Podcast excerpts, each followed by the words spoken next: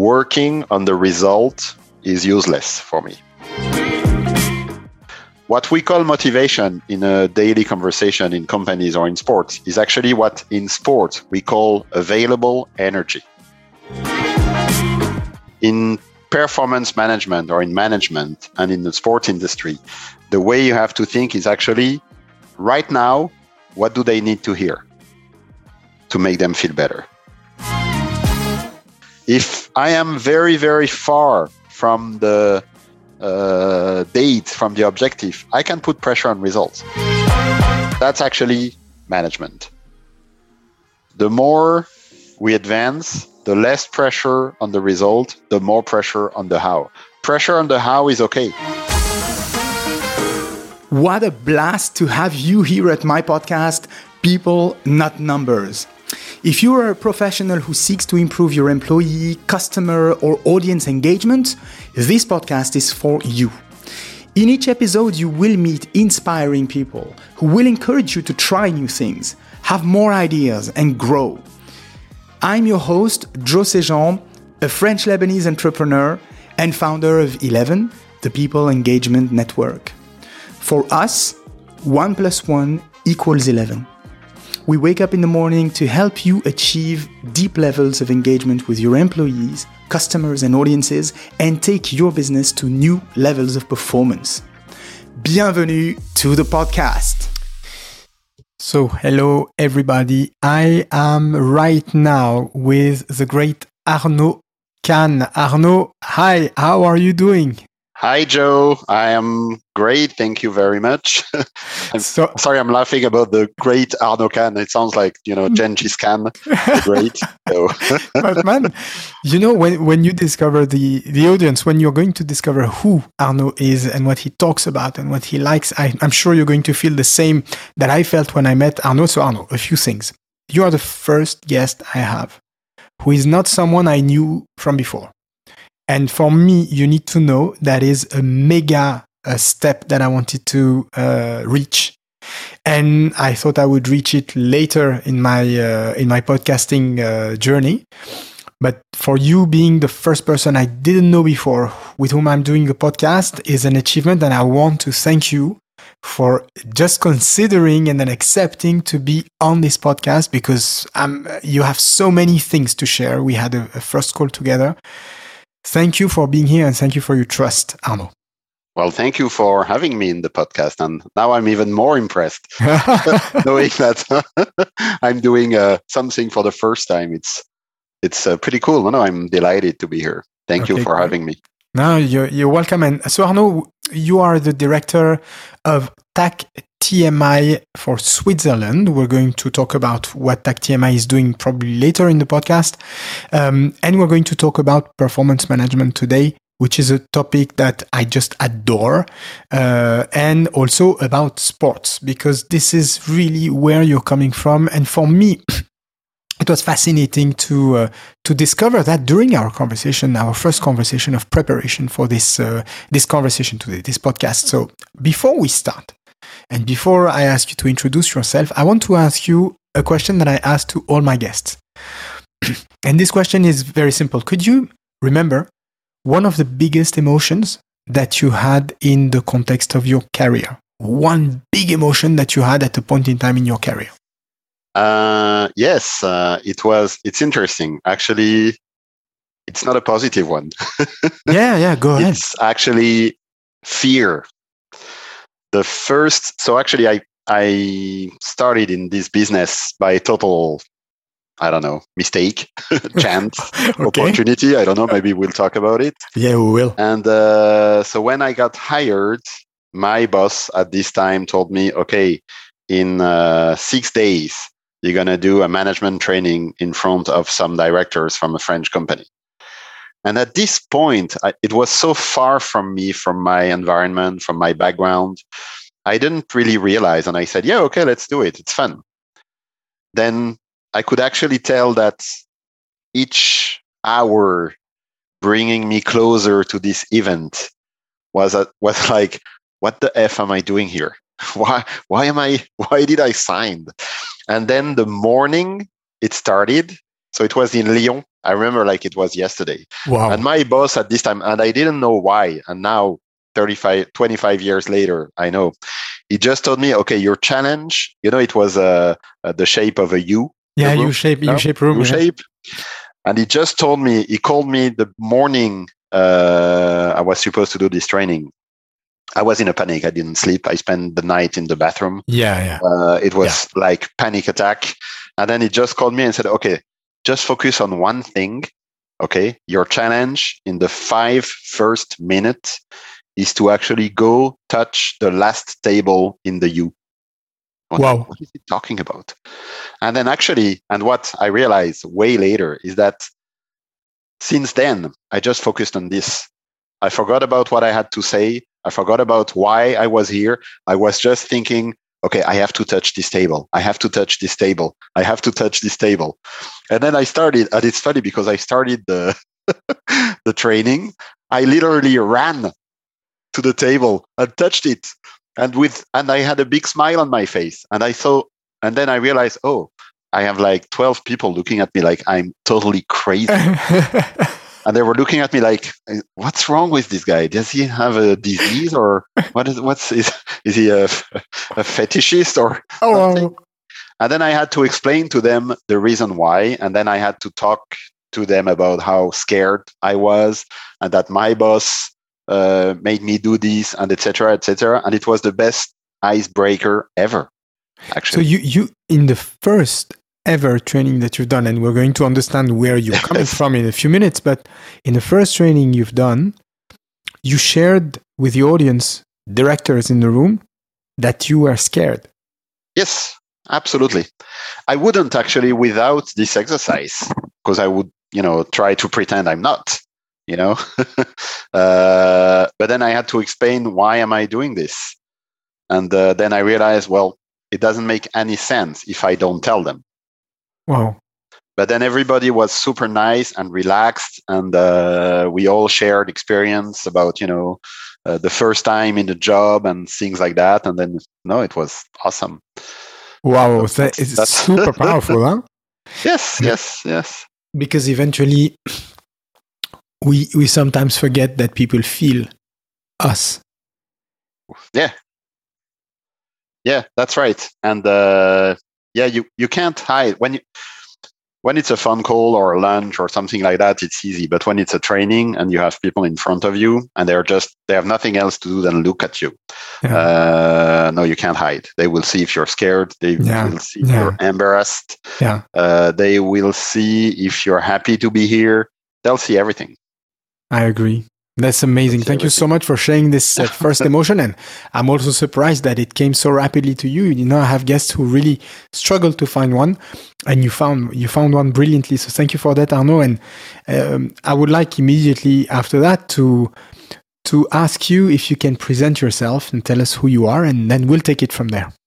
Sure. So I'm Arnaud. I have actually uh, four passports, uh, which is pretty unusual and maybe illegal. Maybe I shouldn't say that in front of people.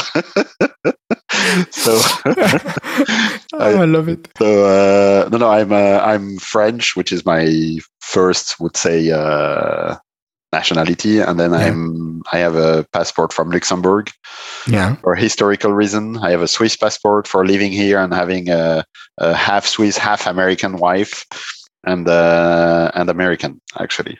Wow. But you pay. Where do you pay taxes? In the US? I'm that's why I have four passport. I'm trying to not pay taxes. No, I'm kidding.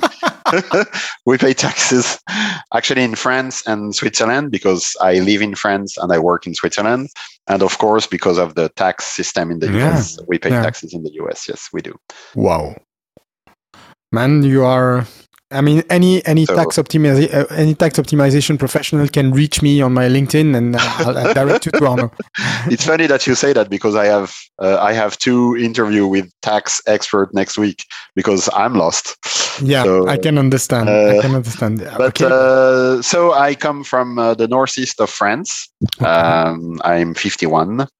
I am married. I have three kids. Um, I started uh, in the sport business. Actually, I was a tennis player. Okay, so Not, we're going uh, to yeah. pick up on that directly. You Okay. know, we're going to pick up on that directly. So you were a tennis player. I was a decent junior tennis player. Okay. let's say. Uh, a lot of expectations, uh, except that I was not really mentally ready to become a champion. Uh, the the number one reason was that I had no problem losing. I was just happy for the other guy, uh, which is a problem. Uh, basically, Yeah. when you want to become a champion, you Yeah. have to hate Yeah. uh, losing, You which was not the losing. case at all. I Yeah, was just like, oh yeah, good job. I'm so happy for you. Have fun, and uh, that's it. So uh, I still so so then I I realized okay, I can't do that as a as a job.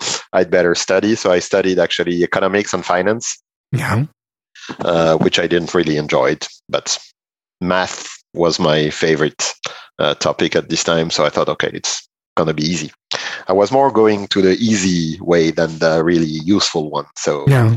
uh, and then after that, I actually became a tennis instructor after my study. So I Okay, left. Yeah. What do you have to do to be a tennis instructor? I mean, uh, so you're in your university. Uh, Obviously, you're not I'm at enjoying it to university. I f- I still go uh, all the way. Um, So I do a I do a pretty good job, and then I realize, okay, I don't want to do that. I have no clue what I want to do. Uh, what I actually know uh, how to do is actually play tennis, and I'm think I at this time I thought, okay, I'm I'm nice, I'm fun, should work. Uh, so let's try that. So I actually got hired uh, in a tennis club in Hit- in Italy, Okay. speaking which- which absolutely no. In, oh, in Donoratico, Donoratico. which is in uh, in uh, Toscan. oh, wow. Oh, that was awesome. That was just no, no. It it was fantastic. You know, it was like 200 meters far from the beach. It was fabulous. So I did that for a couple of months. Wait, but to become a tennis instructor, you had to have a degree or something, or you just. It depends where. Actually, it either if you want to be a tennis instructor affiliated to a federation, Hmm. then you need to do a degree and you need a certain level. I had the level, I didn't have the degree. So that's why I didn't become a tennis instructor in France. but then I found a, a, a place where they were happy to hire me. So I had a little interview. I went there, I played tennis for two or three hours with the managers and I said, yeah, okay, you can start. And uh, Wow. And how long did you do that? You said you said a couple of I months? actually did that. Yeah, I did that for three, four months. Uh, actually, the time I needed to realize that uh, it was not for me, Okay. um, because on an intellectual point of view, I had different expectations than just. Yeah. I had fun, and uh, don't uh, don't take it wrong, but uh, it was fun. It was great, uh, but I needed something else actually, Okay. Okay. and I needed that to realize I needed something else. That's amazing. And so what happened next? So then I go back to Strasbourg, my hometown, and I'm walking uh, in town, a little lost, to be honest. Like what I'm what I'm gonna do. I don't like finance. Uh, tennis is not an option. And then uh, walking in Strasbourg, I met with one of my uh, actually tennis instructor when I was uh, 13, 14, 15 Okay. uh, who was in a super nice uh, three pieces uh, suit uh, with a, business case, and I was like, "What? What is he doing? is it? Is it really him?" Uh, anyways, uh, that was him.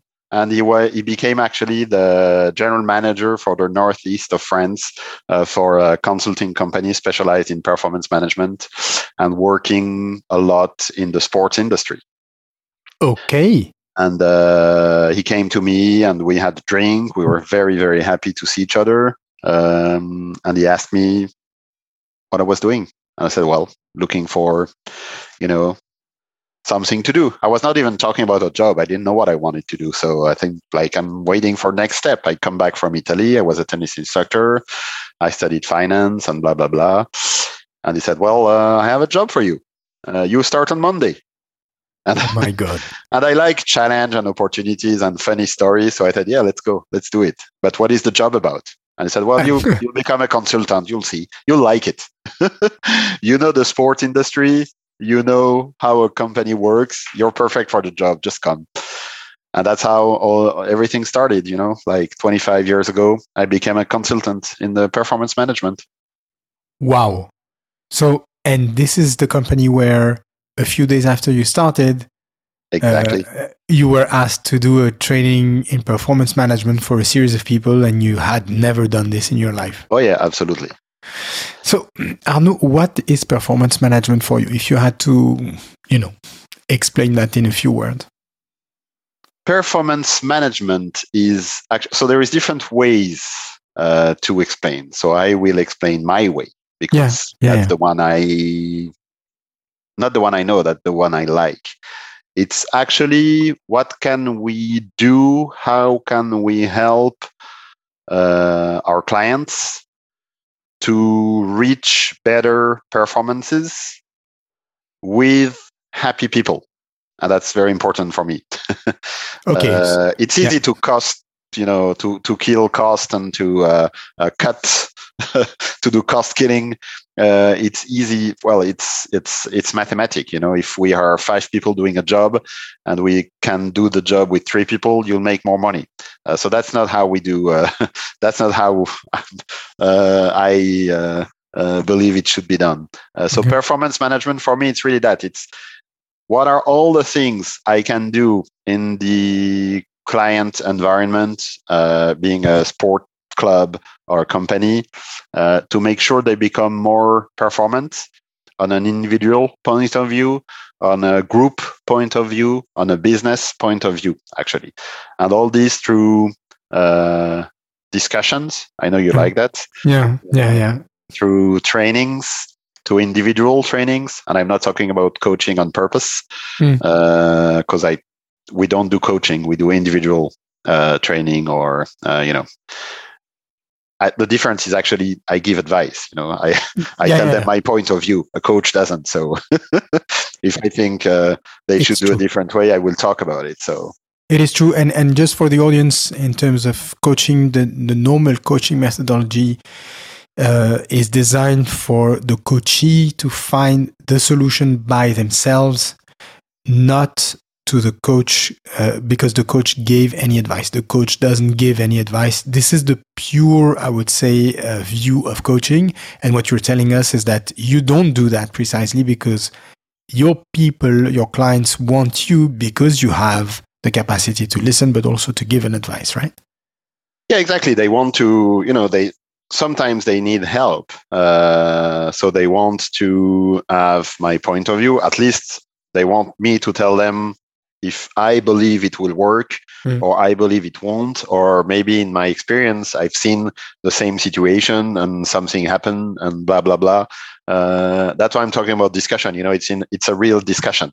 Yeah. Uh, it's not like I'm asking questions and if you answer, I'm asking another question, etc., etc. I don't do that. Okay, fantastic. So uh, what I hear when you're, when you're saying what you're saying is that the performance aspect is certainly something that is linked to the financial performance because we all know that money is like oxygen.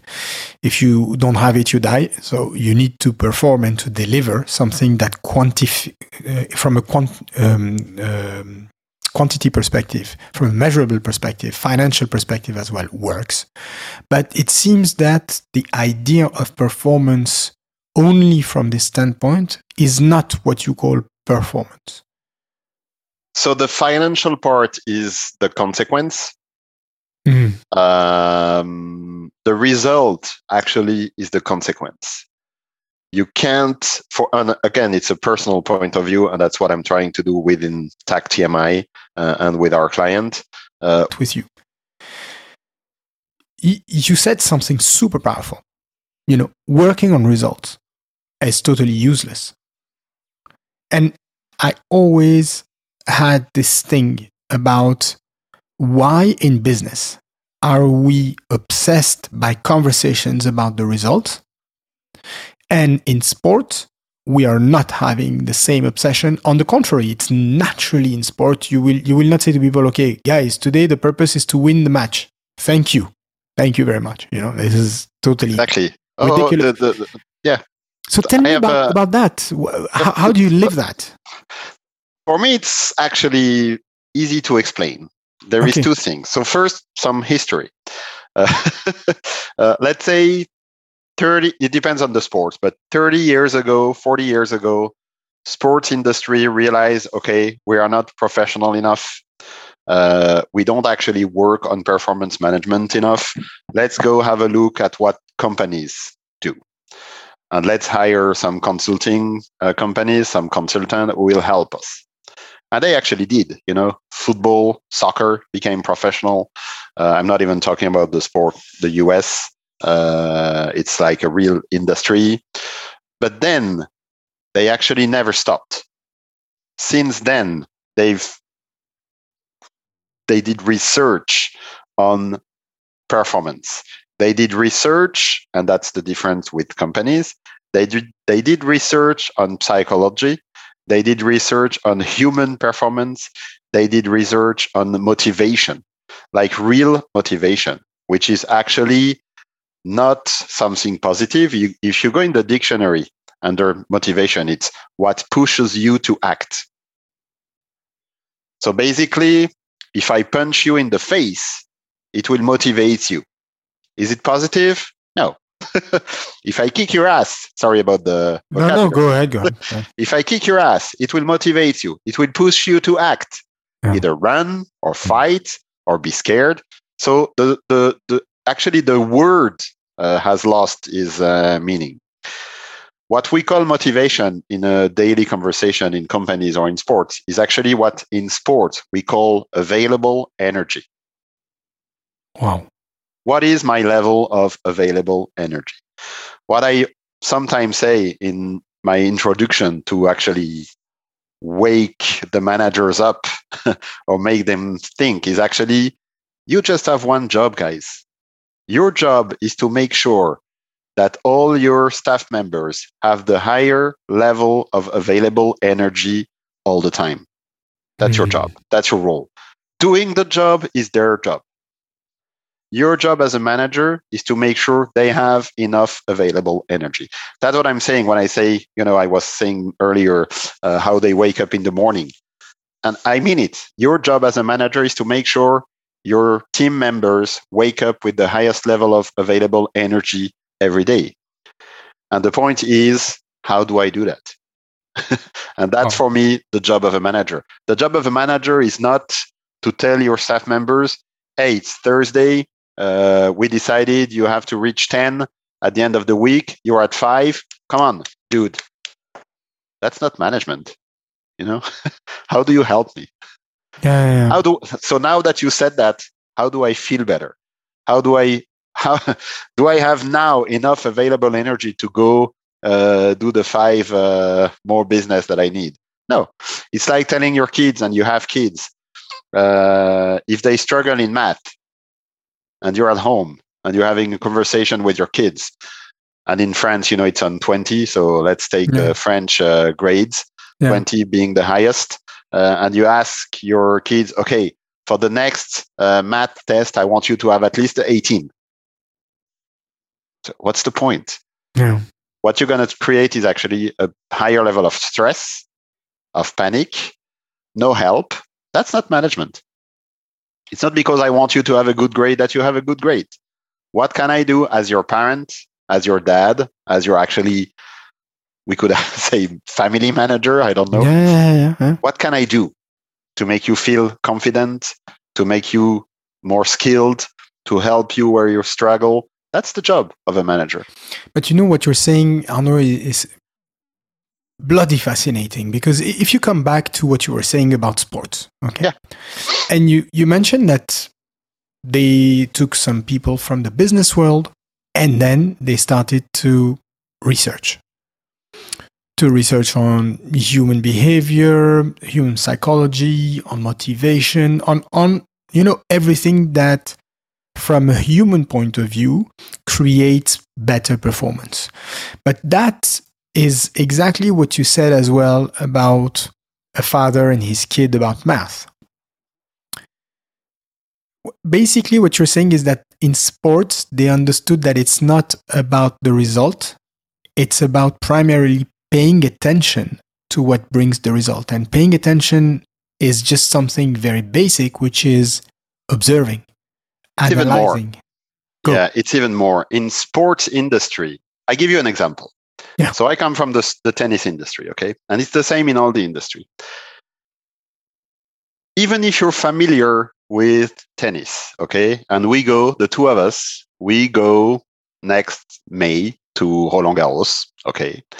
And we will just look at one champion and his sparring partner playing together, okay? Or doing a match. And you don't know who's who, okay? And I will ask you, Joe, you know tennis, you play tennis, you've seen match, you've seen Grand Slam tournament. Who's the champion? You won't be able to tell me. Why you won't be able to tell me? Because on a skill level, they look the same. Mhm. They know all the shots perfectly. The sparring partner and the champion. The difference is mental. The difference is how confident I am before entering on the court. How sure am I I'm going to win this match? Hmm.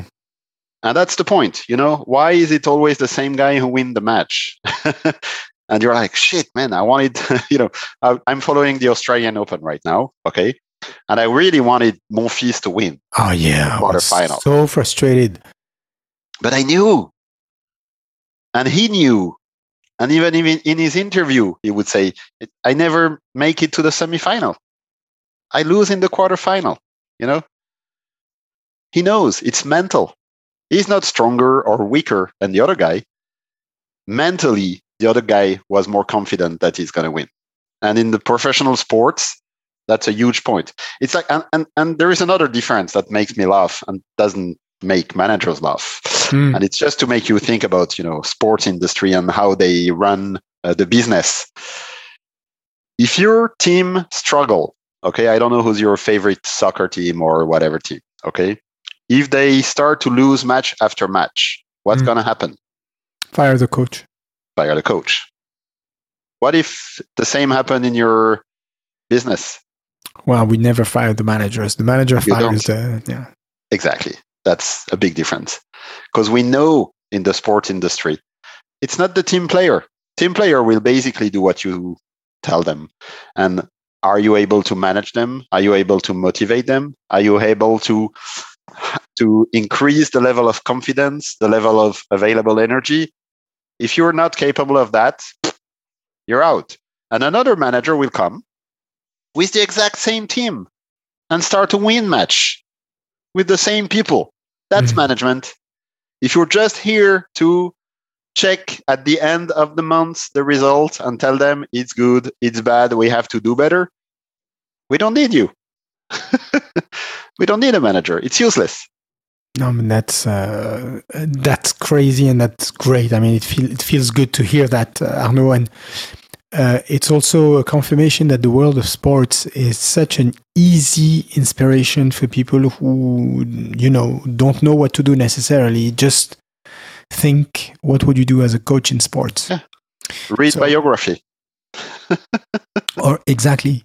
And and you know for example um, it always struck me that uh, coaches watch the game that happened right? They they take time to reanalyze and see what happened who played this way who played that way. The discussions they have as well are about how players feel how he's going through a difficult period in, uh, with his girlfriend or uh, there was this article in the press that was not nice to uh, to Joe, so he doesn't really feel good. So many uh, elements of paying attention, taking the time, and not only to the job performed, but to the person itself are key to uh, managing this, right? To each, well, first you need to know them, like really know them.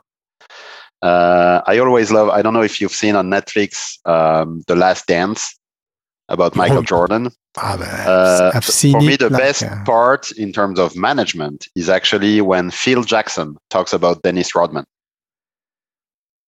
For most of the trainer or the coach, they would fire this guy. Crazy, tattooed, drunk, party, private jet the day before an important match to go party in Las Vegas with five girls. Just crazy life. But when you listen to Phil Jackson, he's like, he needs it. And tomorrow he will be on the field and he will be the best defense player ever. And that's that's right. That's what happened. That's what happened. And he is still now, I think, one of the best uh, player in the history of basketball. And that's for me, that's management. You know your team members. They are not equal. They're all different. So you don't, you just don't, you you don't manage everyone the same way. You don't manage uh, Dennis Rodman the way you manage, you know, Tony Parker or Michael Jordan. No, it's not true. But you have to know them. You have to be interested in people. For me, that's the number one skill in management. You have to have a real interest in people, even if it's on a like a, a scientific aspect or psychological aspect. Yeah. How does it work? And uh, that's how, that's why the sports now goes way uh, is way better in management. You know, like the speech. You know, I used to train man coach, and I I'm not allowed to give names, but in uh, soccer Yeah. industry in France, on uh, the halftime speech. Oh, that's wow. a that's a fantastic management exercise. You're losing 2-0. You have three minutes. It's halftime. What do you say? what do you say? It's so hard. You know? It's so hard. How do you help someone, you know, tackle this type of stuff? Because we can immediately do the parallel in business with Yeah. Of course. very complicated moment, crisis moments, uh, where we're behind the target. We are, you know, there there is something at stake. So well, if you react like a lot of people, and I, I'm not criticizing, it's human. If you react, you'll probably be angry. Mm. Uh, your first uh, reaction would be maybe to yell, like, what the heck are you doing, guys? Etc. Etc. Mm. In performance management or in management and in the sport industry, the way you have to think is actually right now, what do they need to hear to make them feel better? What Wow. do you need to hear? And we do that with our kids. It's interesting, actually. It's very, very natural with your kids. Like, imagine your daughter or your son is, uh, or she's three years old and she does bicycle without the little wheels on the side for the first time. Okay. And she does three meters and she falls. What's your reaction? Nobody will yell at them. no, I mean, I, I- was doing this ten days ago with my Yeah, daughter. oh yeah, you see? No way. Exactly. You're gonna be like, my goodness, you did three meters. It's amazing. Did you see that? You went all the way from here to here without falling. That's fantastic. I'm so proud of you. That's what you're gonna do. It's natural. Would you do that with your sales guy? He goes on a meeting for the first time, uh, like a 10 million business, and he fail. What are you gonna do? My goodness, you you went to the meeting. You've actually managed to talk to this guy. You've lost, but it's not important. No way.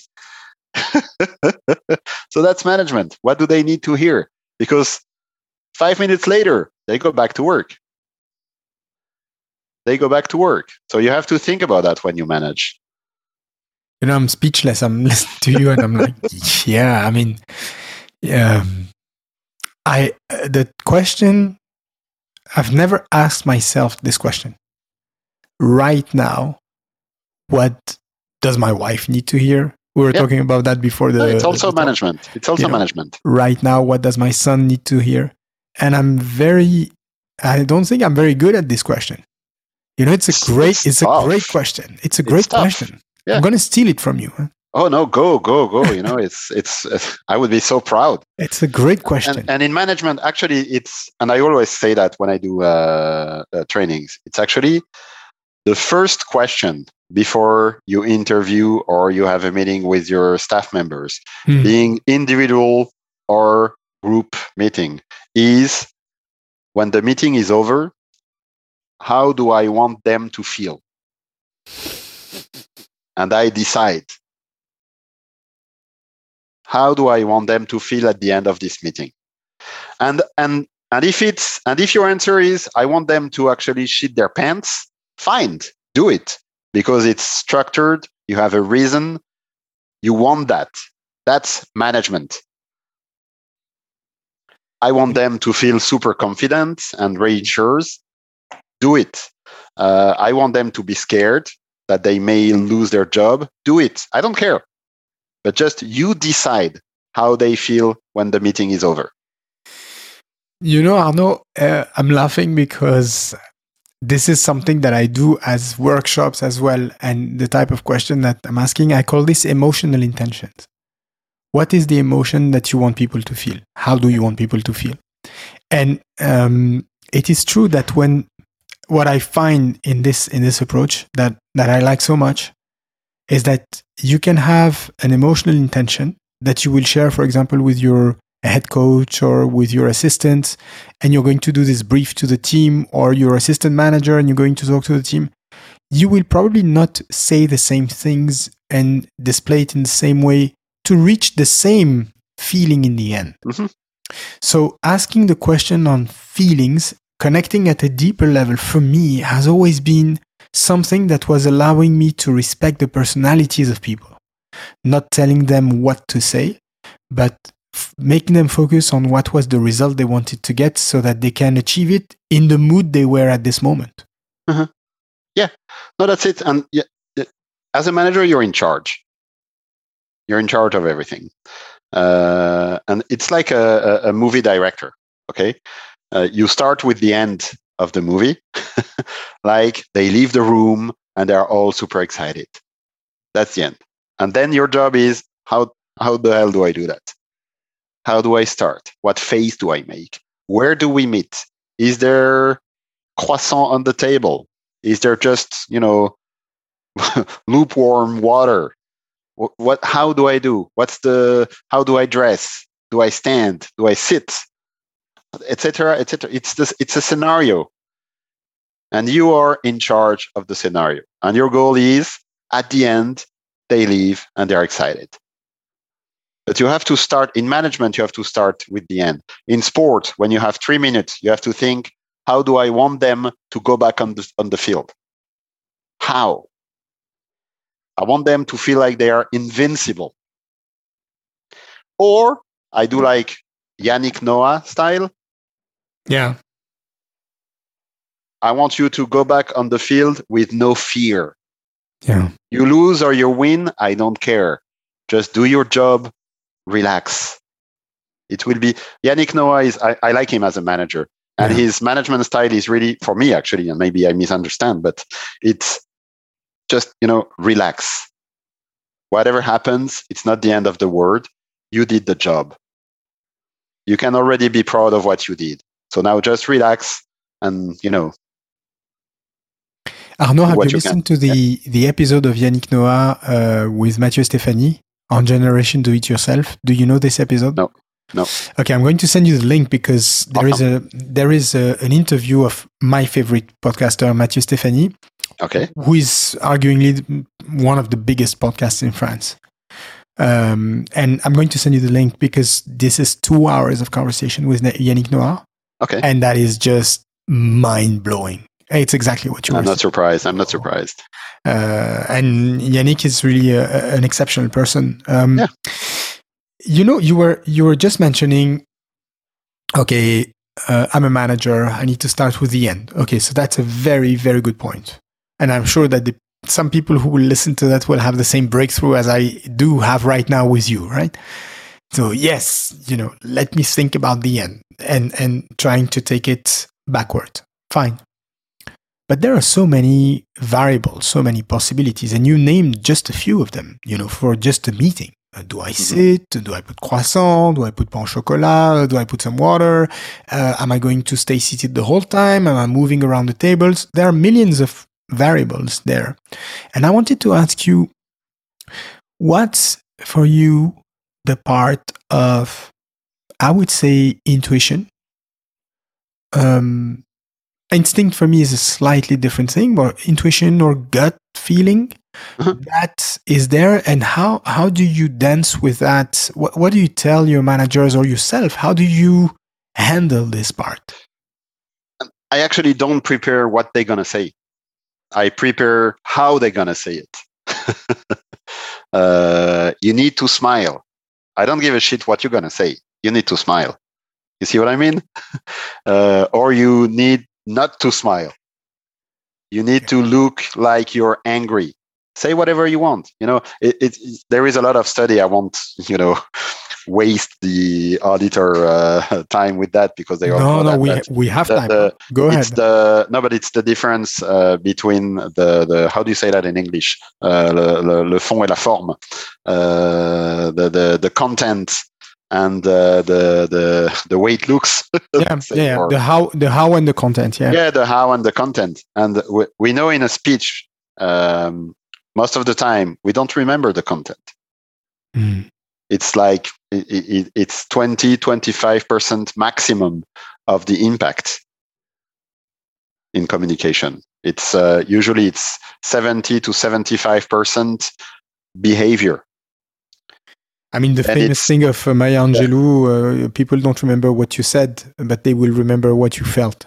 Uh, yeah, exactly. How you make how you make them feel. Sorry, yeah, yeah, yeah exactly, feel, exactly. Okay, so this so, is so the intuition is more in the speech, in what you're gonna say, but how you're gonna say it has to be prepared. And what would you say to people who maintain? I'm switching a bit, okay? but no, let's no let's see if I don't know if you're familiar to um, scripting. So it starts from the wrong point of view, according to me, thinking that people, let's take the example of retail or service, service jobs, right? People don't know what to say. Mm-hmm. Um, always, they need some kind of um, pokes or support. And let's script a few things so that they have some some ideas on what to say um, and for me, this is not the right way to do things. But what would you answer to that? I don't know. I'm I'm torn. Uh, so in management, it doesn't work uh, mm. because every day you'll face a situation you've never faced.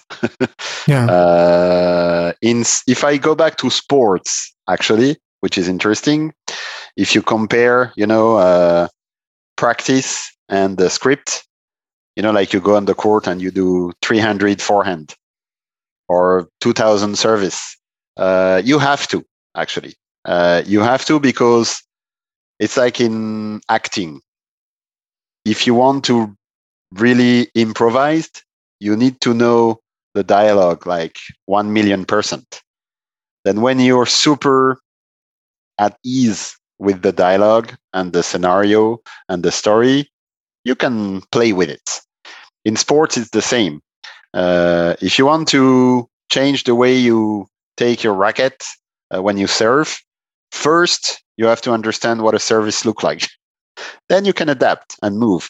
And maybe it's a little bit the same. You have to really know the product. If I'm talking about selling, uh, mm-hmm. you have to know all the advantage, uh, the the the details, etc., uh, etc. Et and then you can actually navigate, I guess. Um, without that, you can navigate, but first it's exhausting, I think. It's a lot of efforts. If I talk again about available energy, maybe I have to explain a little bit yes. how it works. Yes, yes. Uh, it's it's a lot of effort to keep track when you're not super okay with the content. You see what I mean? It's exhausting because you have to be confident. You have to be able to go back to the basics. And that's exactly what it is, in fact, in sports. Why do mm. we insist on, uh, you know, even in soccer in a professional team, yeah. they will do like 300 pass. You can argue, well, they know how to do a pass. Yes. But what what why do we do that because in a super stressful losing awful pressure environment you need to remember how to do a pass which I is mean, very different you cannot even start thinking about it. It has to be no. so automatic that you can exactly. focus on something exactly. else okay. And you are you're so right because in a super stressful situation you can't think anymore. Mm. it has to be actually like animal. No but it's it's so true. I don't know if you play music but uh, um, it's the same. Um, and i had the chance to play in, a bit in acting. You cannot start to put feelings and to or to play music. So to make something that can touch people if you're just occupied watching your fingers um, on a guitar uh, neck or on a piano. Yeah. It needs to be so automatic, nearly cellular, nearly physical, phys- muscular memory kind of type, yeah, kind of stuff. Exactly. You know, that you can then put all your focus on the emotion that you want to give or the expression level that you want to to have. And i guess that what you're saying i i, I want to i want to take that uh, to to put it back in the managerial context because are you wh- what does it mean in the context of management? This aspect of if it's easy. training and, yeah. and you know if, repeating and stuff. if i am super stressed because i have pressure from my boss and all my team is falling apart. And uh, they don't manage or they don't they're not successful in selling the product or uh, delivering the service or anything. I need to be able to go back to basics in terms of management. So i need to be very clear about why am i here? What is my job?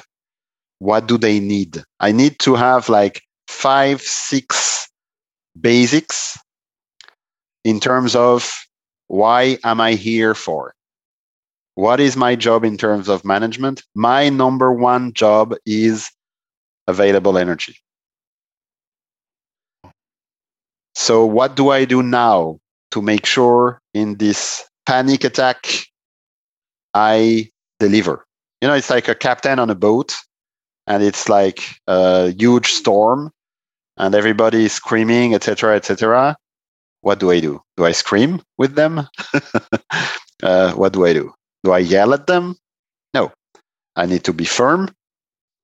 And it's exactly, and it's again, what do they need?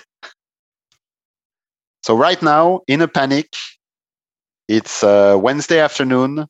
I need to reach a certain goal on Friday. Hmm. I'm lost because I know my bonus is at stake my job maybe is at stake. Uh, I just bought a house. I need to pay my debt. I have a family. Everything is happening in my head. Yeah. Me as a manager, knowing that, what do you need? You need me to tell you first, we're going to be okay. Second, we're together. Three, right now, you're going to take your fucking phone and call these three people and tell them this. I need clear simple, short term objectives. Amazing. That's you what know, I need. Maybe that's not what you need. Maybe that's, I don't know. I don't care. We don't care about the manager's feeling. you are a manager, deal with it. It's your job. Do it. You have to think about what do Joe or Arnaud need right now in this storm. Okay. It's like in, uh, sorry, just a, another no, example. Go, go. I, I, uh, so I do a lot of uh, motorbike. I like motorbike. When you do your license, hmm.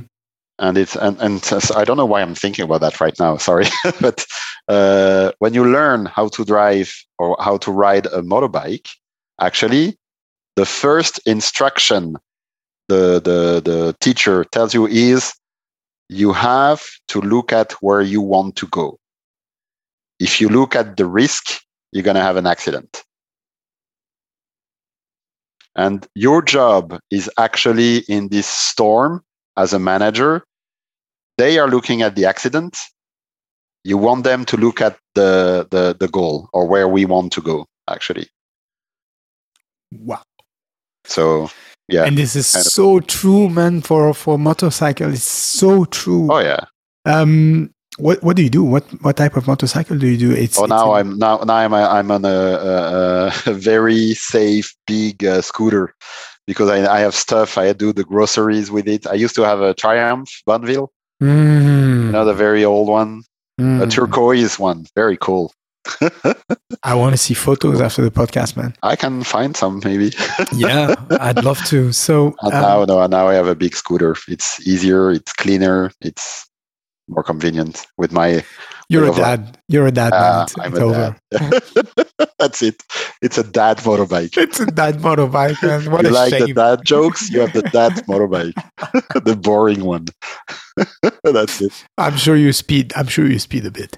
Uh, okay. um, so Arnaud, um, everything that you say is so crystal clear helps me a lot you know uh, put very basic notions the examples are phenomenal but we know you and me that today in the world of management i would say in corporations many corporations are still um, not understanding that in, in which sense? In the sense that managers, either because their corporation is asking them to do this, or because they because they are anxious, they are going to deliver. So sometimes companies expect managers to spend a lot of time delivering things. Or sometimes the corporation doesn't expect that, but the manager themselves are so anxious that they're going to spend their time you know getting busy doing something to feel that they eh, okay at least it's happening. At least okay if this guy doesn't do his job or if this woman doesn't do her job at least it's going to work you know? I'm i'm moving forward. Or they even take a complete part of the deliverable by themselves and do that. So there is no time for these people for good or bad reasons there is no time for these people to do what you are recommending, which is essentially not burying yourself answering emails the whole day and delivering stuff, but paying attention, watching, observing, creating conversations, uh, watching what people do or try to do, not just what they achieve. This is what we're saying basically. It's not just about what people achieve, it's about how they do it, what are they trying to achieve, what they are trying to do, the way we can support them. It requires focus, it requires space and time. And, and what's your experience so far in so yeah in uh, corporations? So first, you're absolutely right. Um, what I would say actually, and now and it's it's uh, it's more on the the training uh, part. Um, and i'm not talking about you know developing business i really believe it it's actually the reason why we should train the managers how to manage and do it more than what we do uh, because it doesn't it, it's not a question of time actually it's a question of efficiency when you're a sports coach and it's the halftime as i was saying before you have two minutes so it's not a question of, oh, if I had 20, it would be better and it would be easier and it would make my life easier. You have two minutes, end of the story. So the question is, how do we make sure in these two minutes you are efficient? It's the same in companies. You don't manage the whole day. It's interesting actually in companies because you actually manage events you don't and and that's a, a, we could actually do a day on this you don't in, in most of the companies and in most of the industries managers don't plan management. They receive it. So i give you an example. I arrive in the office and uh, joe looks anxious and come talk to me. I'll manage. Okay. If Joe doesn't look anxious and go to his desk, I don't. Then uh, Catherine comes to the office with a big smile and laughing, and she goes to her desk. I don't. She smiles, she's laughing, and she comes to my office explaining to me why she is. I manage. Mm. You don't plan management most of the time. management come to you. So it's not like in sports. We don't actually plan enough. That's the first thing. We don't plan enough discussions. And I'm talking about three minutes discussions. I'm not talking about three hours. It doesn't take three hours to manage a guy. Mm. That's not true. So that's the first point. The second point is if you're right, and if I have a huge level of pressure, which means I actually have three minutes to manage a person, mm. I'd better be really, really trained. I'd better know what to do with these three minutes. So, okay, put the pressure on me. Fine. It's part of the job of the management. Uh, am I responsible? Yes, I am responsible. Do I also have to do the job? Yes, because we're not in the sport industry. So the 100% manager doesn't exist. I have a job, and on top of that, I manage. Okay. But give me the tools, you know, help me do that. I need to be trained. I need to know how to do it. Most of the time, you're not. You become a manager because you were an amazing sales guy. And we're like, oh, look at Joe. He's so good at sales. Let's put him managers. It's not mm. the same job. Mm. It's like looking at, uh, you know, uh, Lionel Messi. You're like, oh, look at Lionel Messi. He's so good in soccer. Let's put him coach. No. Yeah. No, it doesn't no. work this way. No, it doesn't work. That. Yeah. We know that in sports, actually. yeah. I mean, another thing Zidane, that we know in sports. Yeah. Yeah. Even Zidane, he had to. I mean, even the best, they have he to go to through. Yeah, yeah, yeah, yeah, He did actually uh, uh, uh, MBA in sports management uh, in France. Uh, they all have to, and you can be an amazing manager in sports without playing. You know, I mean, Gérard Houllier was an English teacher, and he won the he won the the European Cup. You know. No, so, and that's the difference. It's a question of in sports, you hire managers for their management skills, coaching skills. In the business, I'm not so sure. you have skills, but I'm not sure it's the right one. A lot of things, um, and two things in particular from from what you said. Um, we talk about training we talk about training people to understand how to manage. Give me the tools. But, and that's just one question. I have another one, but I, I'll keep it for later. Okay, give me the tools. Great. I can do tomorrow one week of training with you in tennis. Yeah. And you're going to give me the tools and I'm going to make a lot of progress during this training, right? But the reality is, if I go back and there is no tennis court at my place, there is not the uh, environment for me to express that, and there is no one to correct me mm-hmm. at my place, you know, even if there is a tennis court, well, all this progress will be for nothing. So there is the training, but then there is the uh, implementation of that training. Yes. In my ecosystem, in my in my in my paradigm, sorry, in, in my mind, I provide support for that. So I I I, I make sure that people are uh, not alone because a lot of fears are going to come into play, and this is something that I feel is vastly overlooked. The fear, the fear of failing, the fear of being below the level, the fear of what people think of me, um, the fear of not of disappointing others, etc. All these fears, even for simple things, very, very, very simple things, if they are not supported by someone, a professional as well, will probably and most likely tell me to go back to what I was doing before. You know. So, uh, what what do you say about that? Because in the managerial world, how much money is buried into training, sometimes great trainings, and then people go back, and this is the same old, same old, you know, environment where there is no opportunity for me to practice what I've done. There is no even dialogue about what I've learned. Um, how does it work for you? How do you approach that? Great question. Thank you so much. Uh, many answers. Is it your job to ask questions? Actually, uh, so your new job. Uh, so first thing, when you do trainings, and when I approach clients, I always warn them with two, three points. First, people do So without an authority, people do two things.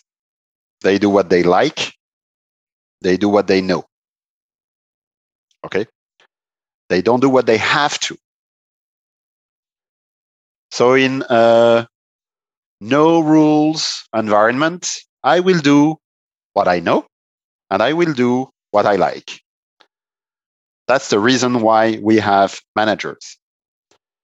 Because actually, people don't even ask themselves this question why do we need managers? We're adults. We have a job. I have to do it. Why do I need another guy to tell me what to do or how or when or something? I'm an adult. I'm a responsible grown up. No, you're not. If you don't have someone, you'll do what you like and what you know. That's the first thing. The second thing is when we sell training program, we make sure there is actually uh, we can call it a sponsor, we can call it uh, responsible, we can call it whatever you want. Mm. That is the highest position possible in the company, which will actually make sure people know it's important not just for the trainer, but for the group. You're not doing this training because you are nice or you suck or we have budget. You're doing this training because it's important for the CEO, because that's where the company goes. So we don't do, or we don't. We also need to eat sometime, huh? and let's be honest. But most of the time, when we have the opportunity, we actually do training to change the management culture. Mm. In fact, so it needs to be uh, evolving or to be done in a much bigger context, in a much bigger yes. picture, right? Yes, yes. Could be small team. Could be we can start mm-hmm. with one team, but we actually try to not do like, oh, there is these three people who has problem with management. Can you help? I will. Again, it's you know business, but I warn people and I warn them exactly how you just did. I'm I tell them, okay, I will do it. If we don't think larger in three months, it's gone. One of the funniest, I don't know why I use funny, but it's I think it is, it's not funny, it's ironic. and maybe it will ring a bell. In most of the companies, okay, we have annual evaluation. Okay. We can talk about we all that, know huh? that. Yeah, we can talk about that. Yeah. How many do you know that are on how good am I in management? What is evaluated? Is it my results? Mm. Or is it, yeah, I was a good manager? Because you can measure the level of energy of my team members and the happiness, and they're happy to wake up in the morning and they've learned stuff and they work well together. Yeah, I've never seen that. Yeah, but Arnaud, to challenge a bit that that's what yeah. I, I I agree with this. But what you've said, for example, I personally and and this it leads to the the question that I had, the other question that I had okay. about results. We mentioned it before. When a team, uh, Real Madrid loses five times in a row, Zidane is fired. Uh, right now, it's Zidane, the coach of uh, Real Madrid. Just to give context in pe- to people who will listen to this episode uh, in 10 years. Um, so. Um, he's not actually. He's not? No. No, but that's a detail. No, no, that's not a detail. this, this tells you how, how good I am in football. No, no, that's okay. That's okay. He actually uh, he left yeah, he last left. year. Yeah. Last year, yeah, you're right. he resigned. No, no, no problem. Very but, but uh, let's say we are a year ago. No, let's say, let, us say I'm, uh, I suck in football. So, um, but you know, we know that uh, people who are good. So, for example, if you take examples of, do you know who Michael Jordan is? Yes. Do you know who the Chicago Bulls are? Yes. Do you know who are the LA Lakers if you follow basketball? Yes. Do you know who is Conor McGregor if you follow uh, MMA? Yes. You know. Do you know who is Dustin Poirier if you follow MMA? Yes. Uh, or, you know, do you know who is Joe Rogan uh, talking about that podcast? Yes. Um, why? Because they achieve, they get results. You know, so uh, my point is, and at the same time, take that in parallel. So the first thing is you know who people are, or I would say success is linked to the result. I mean, uh, I can take my football team, the football team of my village. Eh, this is the team that I prefer, but I could never say that this football team is the best in the world because they never won anything, you know? Zero. Carlo Ancelotti. you know, Arnaud, Arnaud pities me so much that he sent me just a little chat on Zoom just to try to be discreet. who is who is the coach of Real Madrid? That really tells you that. I mean, fortunately, I didn't name a coach of a handball, uh, uh, handball or of a basketball team. thank, thank you, thank you for your kind, uh, your kindness, Arnaud. But so that's that's one thing linked to results, and I think we easily agree to that. Nobody would know who Maradona is if Maradona was just a, a person with a big uh, uh, temper and never won anything in his life. Nobody. Okay. But on, on the on the other hand, um, and I lost I lost the course of my thoughts. Yes. On the other hand, I'm very happy that my people are happy. You know, I'm I'm I'm happy if they have a lot of energy, you know, I'm happy if they come to work happy and they play ping pong and they, you know, and they they play uh, and they they have uh, you know a nice pantry area where they can have their coffee and stuff like that. But I don't care about that if, if the company goes broke. So I think there is something that we all understand in what we're saying is that we always, I mean, we always have at the end of the line a judgment that is on results. So I cannot imagine that an appraisal or an, an evaluation or even a continuous performance appraisal. So something that I prefer much more, which is this continuous discussion about, you know, how, how people perform is also about performance in quantity. It cannot be delinked. I, I, I, I don't care if you tell me that you're a great manager, but your unit has been losing money for uh, one year in a row, um, one full year or, or, two years in a row. You see what I mean? Absolutely. So I totally agree. This, uh, so, so, so let me, yeah, yeah, absolutely. Because until now, we are talking about the nice part of management. We're talking about available energy. Yeah. It's not only this. Uh, and and if you lose money since two years, you're not a good manager and I fire you. Okay. Okay. Management is about, let's say, you have five big topics that you need to cover. Until now, we're talking about one. Why are we talking about this one? Because I think that's where most of the manager struggle. And for me, and it's very maybe personal, you could actually ha- have a conversation maybe in two months with another director of another performance management consulting company who will have a different opinion. But for me, available energy is the key. It's actually the beginning. Hmm. Now, if I cover the five, uh, let's say, axes of management, the first one is actually the vision. Where do we go? Okay. We need a vision.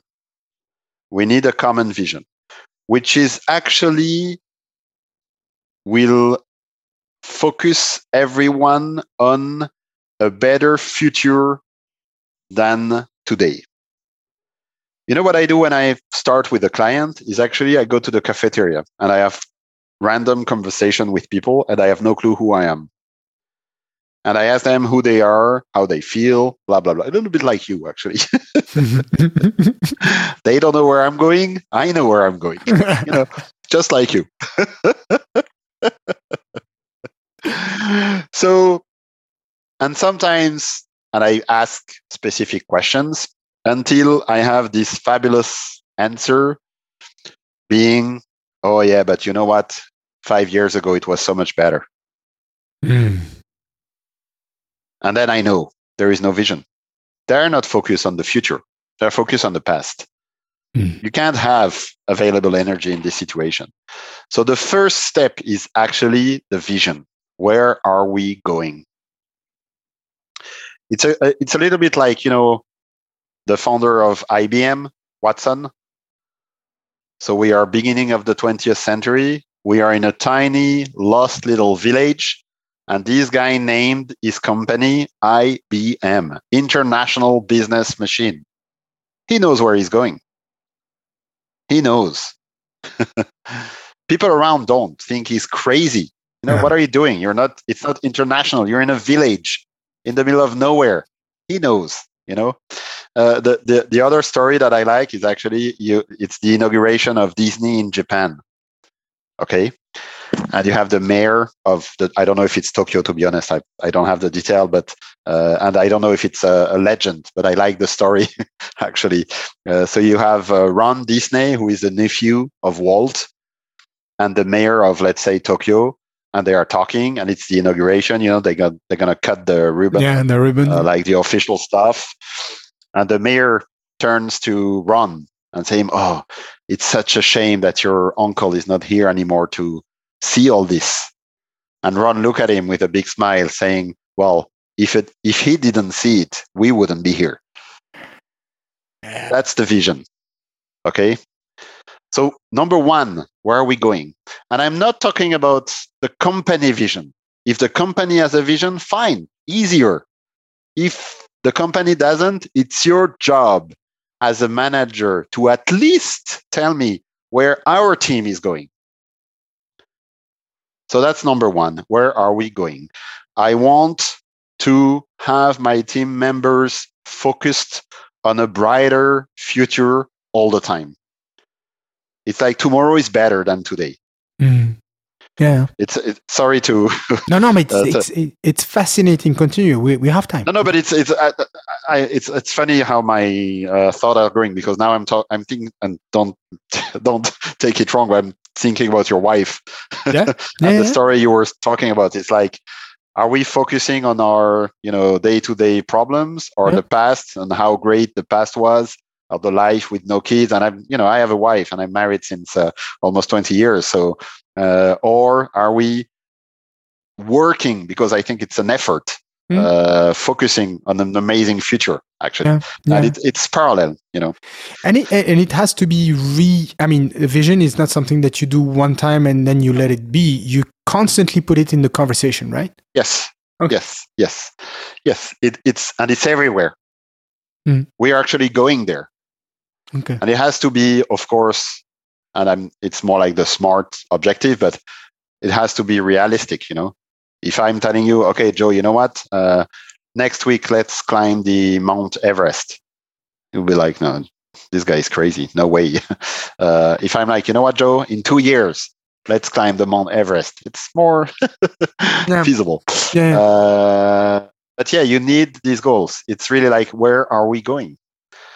do i want to go there uh, do i know etc etc so that's the vision okay just before we go to the second one um, on the fact that the vision can be realistic or not most of the times unless the vision itself is completely uh, delirious uh, yeah. but most of the time it's a matter of framing it properly in time right? Absolutely.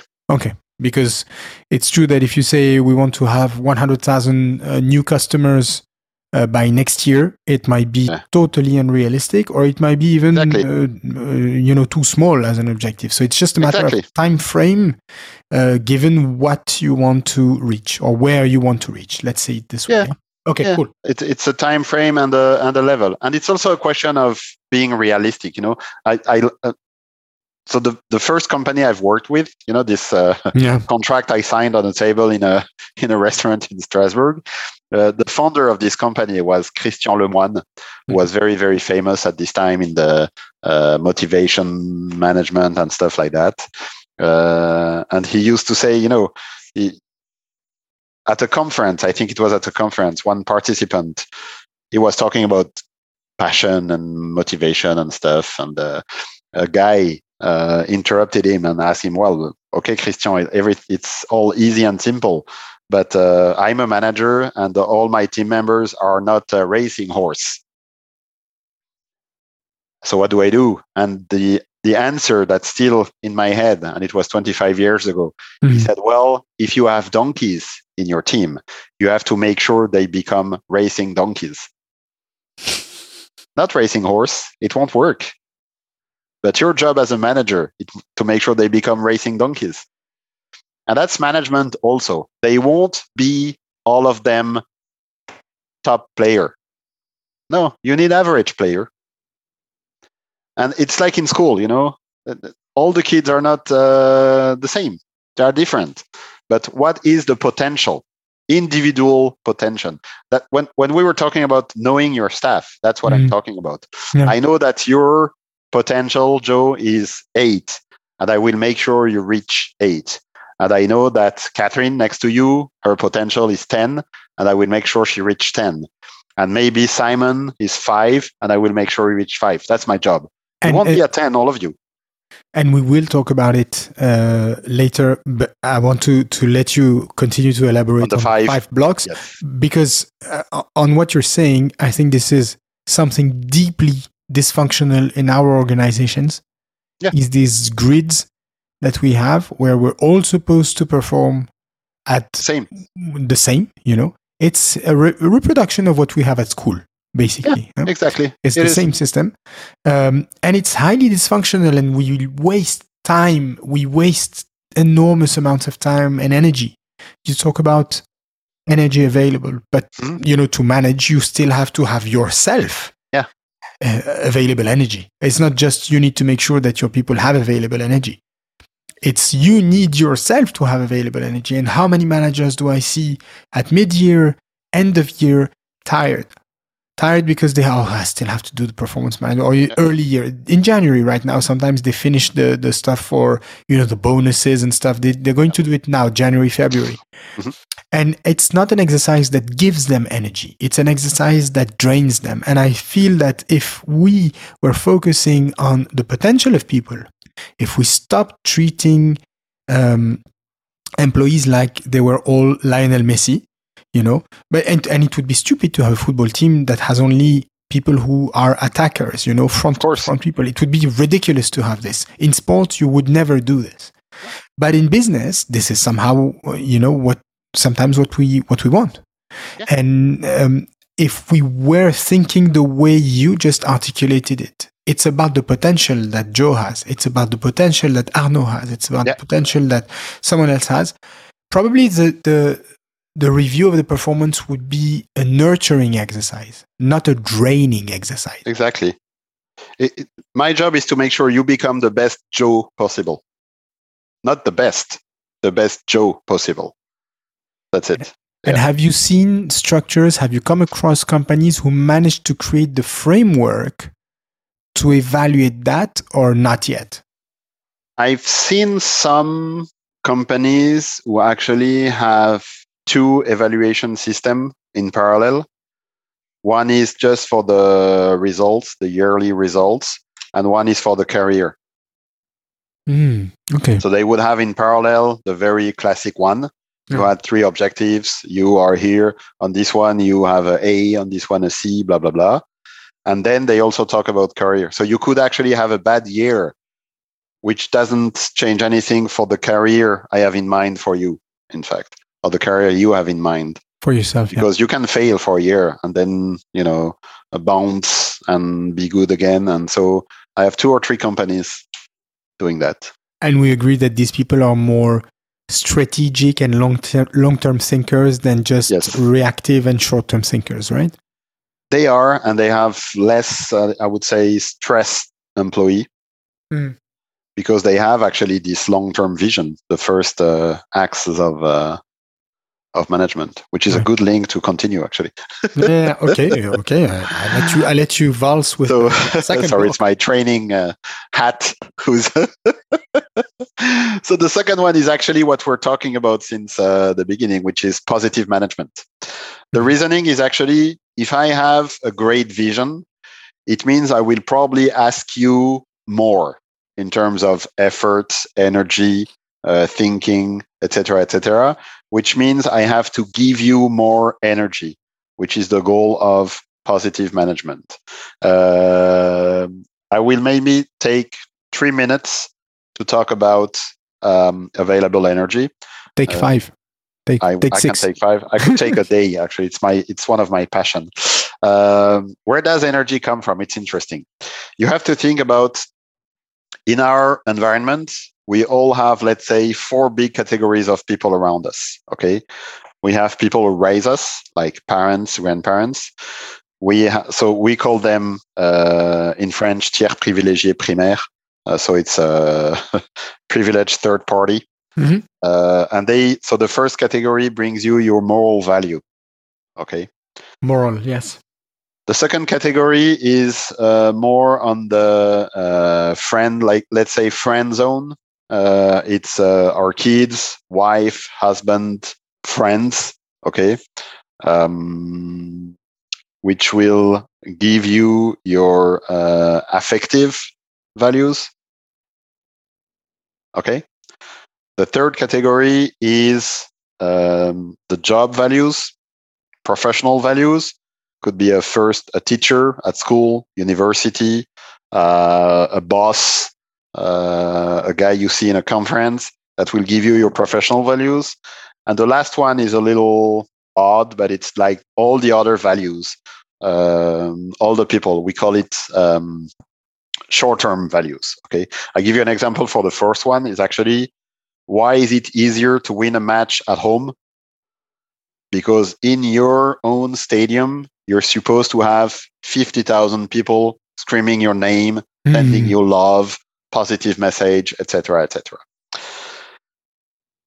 So, saying that, how does it work? So sorry, the last the last category of people is what type of value that they give to you? In French, we call it valeur de passage. Ah, okay, okay. So it's just punctual.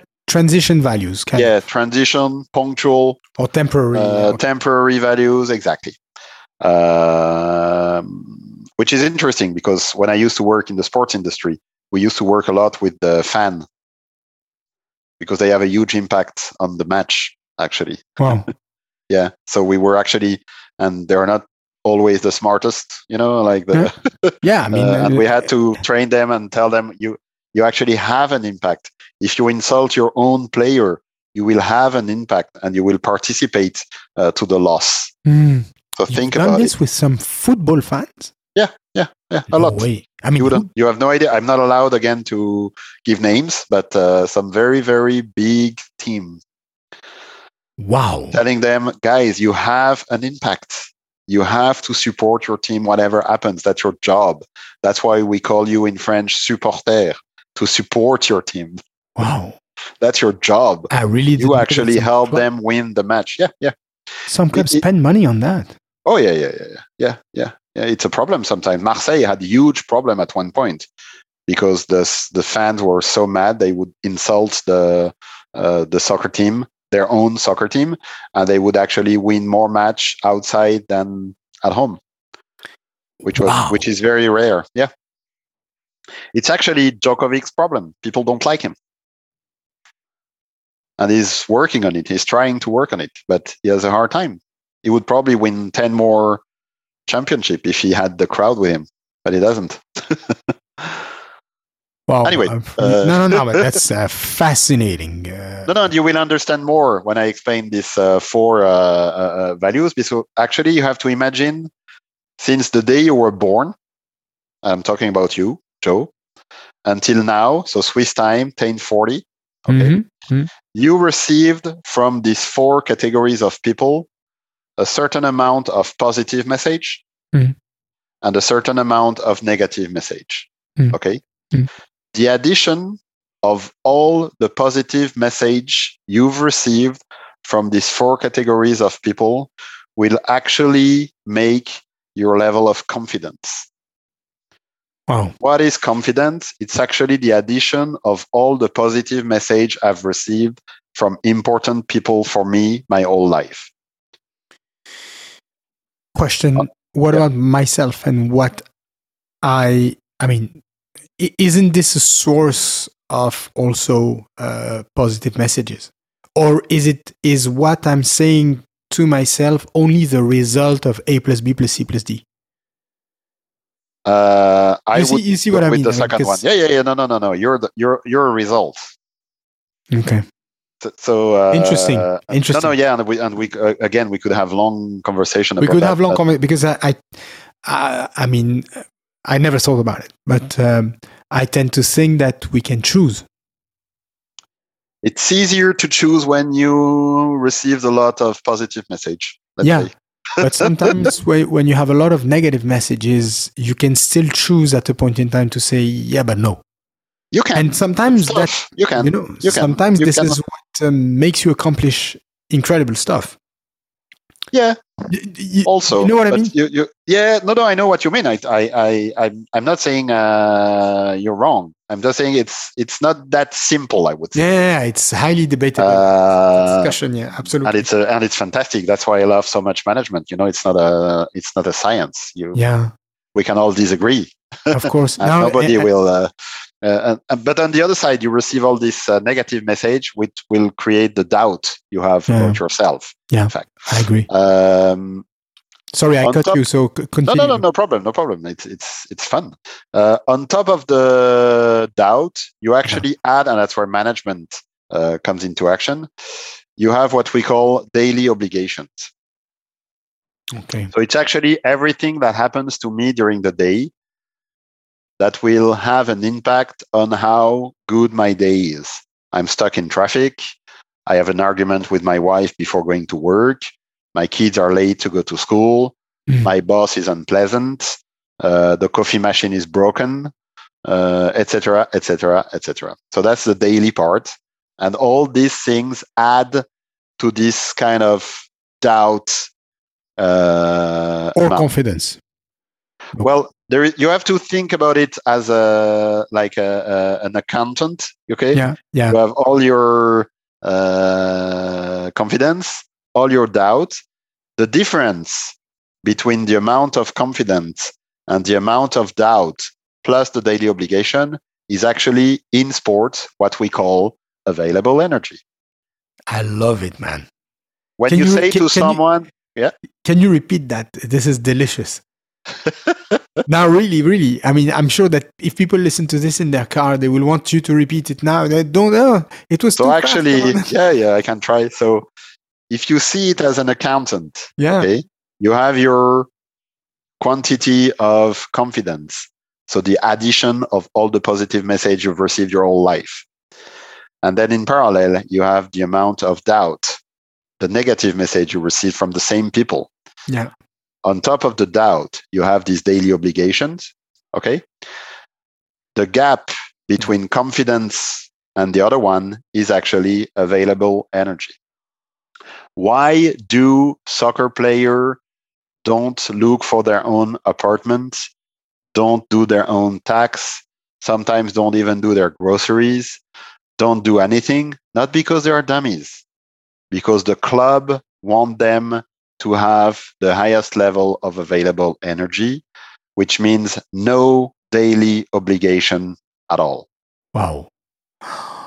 I mean, that's the goal uh, you just laid down an equation that is uber powerful. This is, and this is only the second point of management that you're talking about here. but that's the most important for me because that's where they that's where we have a lot to learn uh, the question is actually and covid is a good example. Why do people don't want to go back to the office?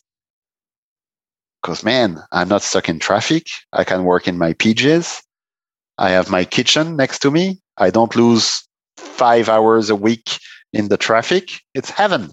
I can go take my kids to school. And you want me to go back to the office? Fuck it. I'm not. I'm not going back. I feel better. I feel better. Why? Because my daily obligation just reduced a lot, which means my available energy is higher. Man, that is Easy. just mind blowing. No, I mean easy, yes, when you say this, but you know, never- you know when you know this is amazing. I mean, guys, I hope that you are enjoying this as much as I do. And that's only the second point. so that's the second point. The third point is actually responsibility and concentration, which means people need to know where their work starts and where their work stop. What you are you in charge of? Yes. When you say concentration, it's concentration slash concentration- focus, right? concentration slash focus slash let's say Napoleon. You know the Yeah. in French it's principe de concentration des forces. Ah, okay. Actually so- having the right person at the right moment doing the right thing. Ah, Okay, I wouldn't know how to say this in English. About I don't know. concentration. no, but that's a very good point. Okay, okay. I'm sure Napoleon did it on purpose because you know his friend, his best like friend, it. were not the Brits actually. So, so let's find a concept that it's not we can't translate in English. oh. oh. It's actually having the right person at the right moment, uh, doing the right job uh, with the right skills, etc., etc. I can develop. Uh, the the most important is actually talking about responsibility. Uh, what I love with res- responsibility is actually the etymology, uh, Yeah. because it's actually able to answer. Ah, response. Response Ability. able. If you Mm. think about the the etymology, you understand what responsable or responsible means, which Mm. means if there is a question on this topic, you answer. If I answer for you, I de-responsibilize you. I take the answer. Wow. If I do my job as a manager, and if my manager has a question about one of my team members' work, I will tell him, well, wait a minute. I call him. He will answer because he's responsible. I keep it short, but it's No, very important. If I want to feel responsible, give me the answer. I'll I'll answer. I'll yeah, answer. yeah, yeah, yeah, yeah. Let me answer. Absolutely. Wow. Uh, That's concentration is more a nature thing. It's like in my job description, it has to be very, very clear. What is my job? What do you expect from me? Actually, Can, so it can we helps talk? me to. Yeah, Yeah, can we talk about that? About job description? yeah. I know. So, so yeah, it's a question of uh, not job description on an admin uh, point of view. It's a job Ah. description on. Uh, um, An understanding. I will of do a crazy parallel. I will do a crazy parallel. Okay. Have you seen the the TV documentary? Sorry for the only English speaking because I, I don't know if it exists in English. It's French. It's Les yeux dans les bleus. Oh yes, it's a documentary about the French team in 1998 Exactly. winning Won their the World first Cup. World Cup. Yes. So in this interview, you actually have this coach that at this time nobody know. Everybody agree to actually hate him uh, because he looks like a farmer. He has a weird accent. Uh, he's unknown, and his name is Aimé Jacquet.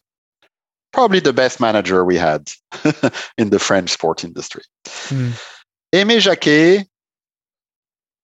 So it's it's actually a good parallel about pressure and about management and positive management, and also these five axes of uh, of uh, motivation and management. He has a vision. Okay, uh, we're gonna win this bloody World Cup. At the very beginning, when he chooses the 26, I think, uh, team members, Yeah. he has a speech, very, very tough speech with a super uber high level of pressure on the uh, result, which is totally opposite to what I'm saying since like two hours. Huge, huge amount of, of pressure on results. Like if we lose, you're gonna lose your job in your club. People will make fun of you. You're gonna lose contracts. We're building a stadium for you. Uh, you'll have two billion people looking at you. You can't miss. Crazy amount of pressure on results. But it's two years before the final. You can do it. No problem. It's a year and a half, I think, before the final. If I am very, very far from the uh, date, from the objective, I can put pressure on results. And then when you look at this video, you see this level of pressure disappearing. You see another pressure uh, rising, which is pressure on how. What I love is actually to compare the speech that I've just talked about with the speech he does before the final that I actually saw on LinkedIn a week ago. I don't know why it's back on the on the uh, track, but it's fun. In this speech, he doesn't talk about final. He doesn't talk about uh, Stade de France. He doesn't talk about two billion uh, people watching. He talks about who does what. You, Zidane, on free kick, you stay here. You, when you have the ball, you pass it to this guy. You, be careful. This guy does that. You have to be careful. Huge level of pressure on the how. And that's actually management. The more we advance, the less pressure on the result, the more pressure on the how. Pressure on the how is okay. I want you to call these three clients now. I'll do it. I want you to sign three contracts. I won't. as simple as that. Pressure on results, useless. When I'm just at the end, pressure on on on how. So to go back to the, the, the third axe, and when we talk about job desk, it's a question of being absolute no, not like that.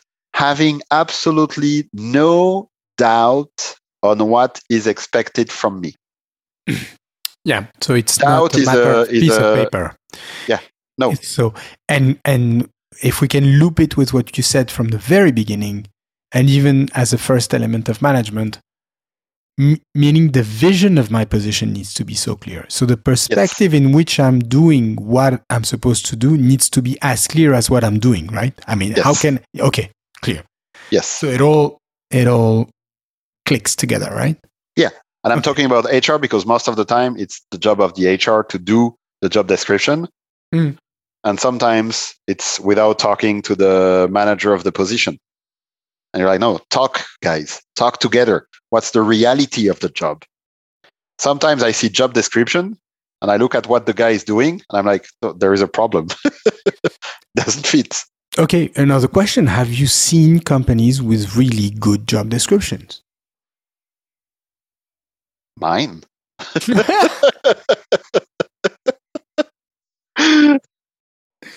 okay, why why are they different from what you've seen so far? somewhere else? Because HR and business are very close. Do they evolve these job descriptions? What happens because people yeah. change, right? I mean, Arnaud, I'm uh, you you you start as a key account manager or as a key account, yeah. you know, associate or uh, for coordinator. Uh-huh. first level. And then you're going to move you're going to change and possibly you you you have another talent that makes you do something else that is on the side that is not necessarily in this job but that serves the same purpose. How does it work then for the well, job description? someone, ne- someone needs to know first that i have this talent. Yeah.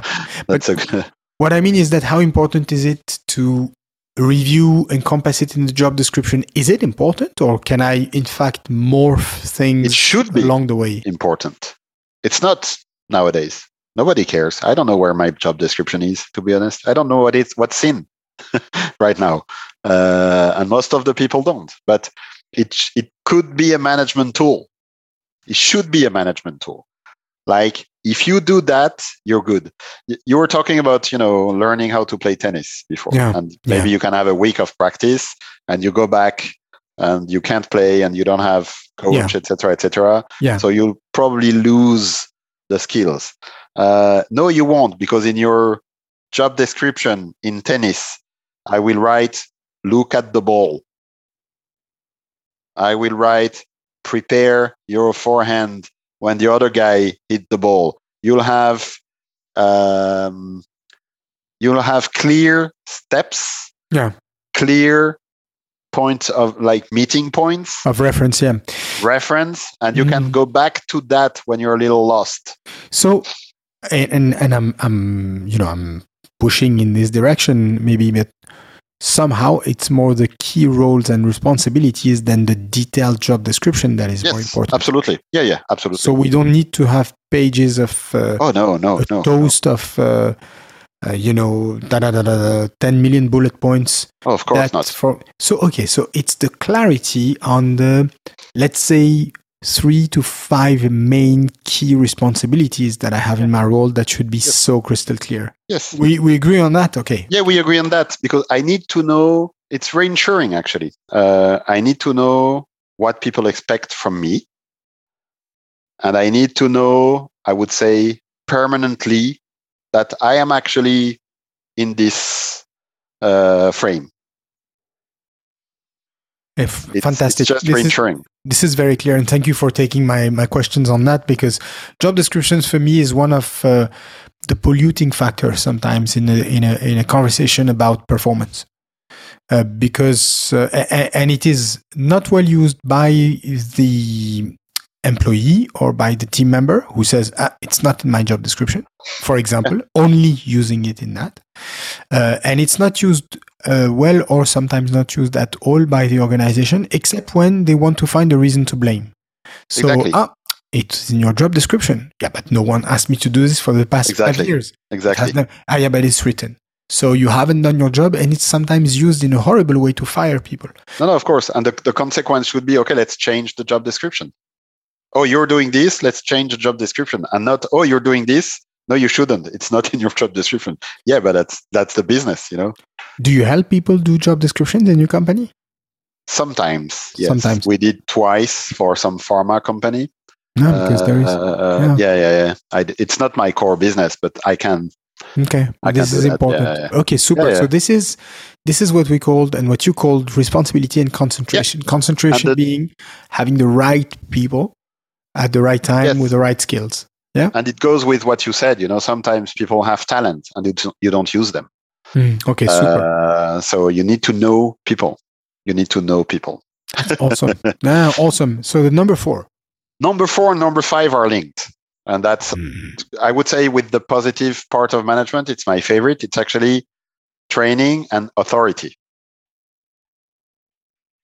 Why are they linked? Because actually, it's very confusing for managers, these two. They are sometimes mixed. If it's a big, big mistake, I will use authority. Or if it's a, a, a, a not important fault, I will be pretty nice, which is a big, big mistake in management, actually, like with kids, just like with kids. You know? Can you elaborate? on Uh, of course, I will. Uh, so the first one is actually my responsibility as a manager to make sure not to train people because I'm not supposed to be more skilled. I'm supposed to be better in management, not in technical skills. Uh, again, we can talk about Gérard Houllier, who was a tennis, who was an English teacher and the best soccer coach, one Yeah. of the best. Uh, it's the same in management, but I need to make. w- Let's put it another way. When I'm an employee in a company, you know, we're talking about salaries, not salary. I'm not talking about money. So, what do I come for? Okay. Why do I come for? So, the number one, I think, is the uh, relationship with my boss. Mhm. Uh, number two is the proudness uh, I have to work for this company. Uh, number three is the possibility to evolve. Number four maybe is the money, uh, etc., etc. Mhm. One of these salaries is actually the feeling that I am gaining skills. Okay. I'm more and more skilled. So the job of my management is to make sure I am. And the way we do it is actually every mistake made should be a training opportunity, which is a positive management tool. It's actually the Bushido law. Do you know the Bushido law? No, no, go ahead. uh, give a fish uh, to eat to a starving man and you feed him for one day training how to, how to fish and you tr- you feed him for life Very easy, yeah. In fact, I knew it. Uh, yeah no, I so didn't know that it was called Bushido. This yeah yeah i think it's bushido law so that's the spirit manager should have i will take every mistake as a training opportunity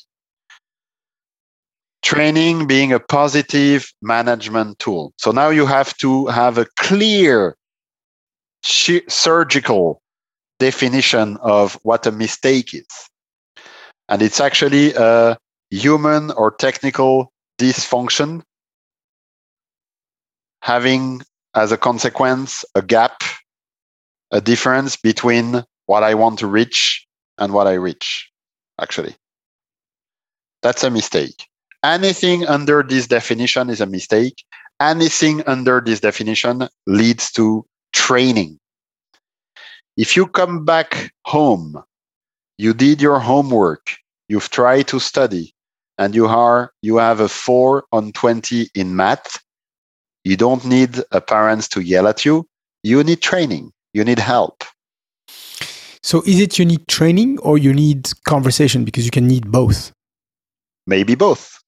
But it can be only a conversation to unlock. Could be only a conversation to make you understand where you made a mistake and how to improve next time. Okay, Absolutely. so what you what you name in the number four training is a bit wider than just oh yeah, yes. yes. content. Is No, no, absolutely. reflecting. Is, is do I make sure that after this mistake and after our conversation, you won't Mhm. do it again? And it has to be a positive management tool. I give you a funny example I had in one of my clients. Actually, I can name it. It was 20 years ago. It was at Hotel Martinez in Cannes, Ah oui. very famous hotel. So it was one of my Martinez. clients.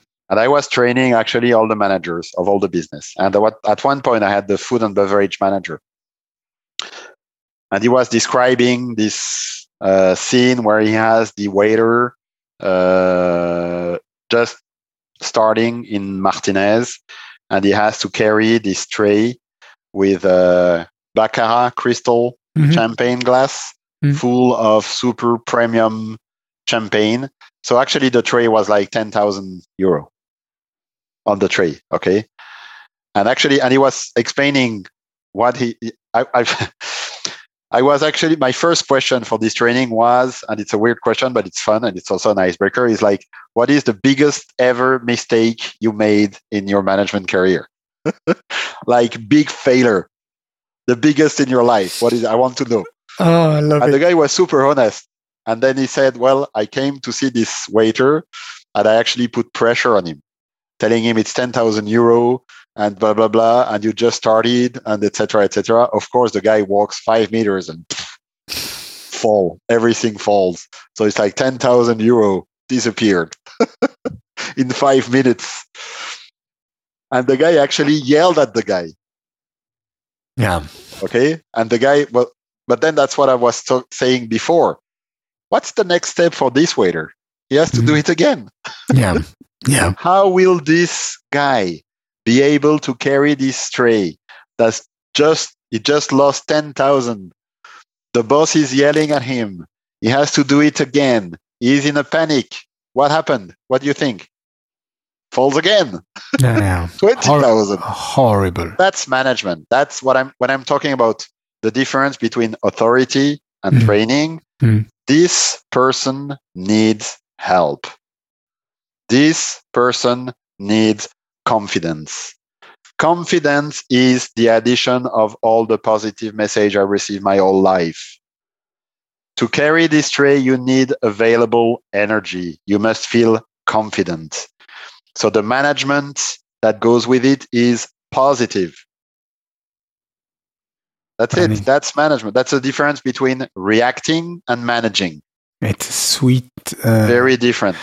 it's a fantastic way of articulating things, you know, uh, for people who love logical sequences, even if it's not a science and it's not an exact science. I mean, we all know that, but Common sense.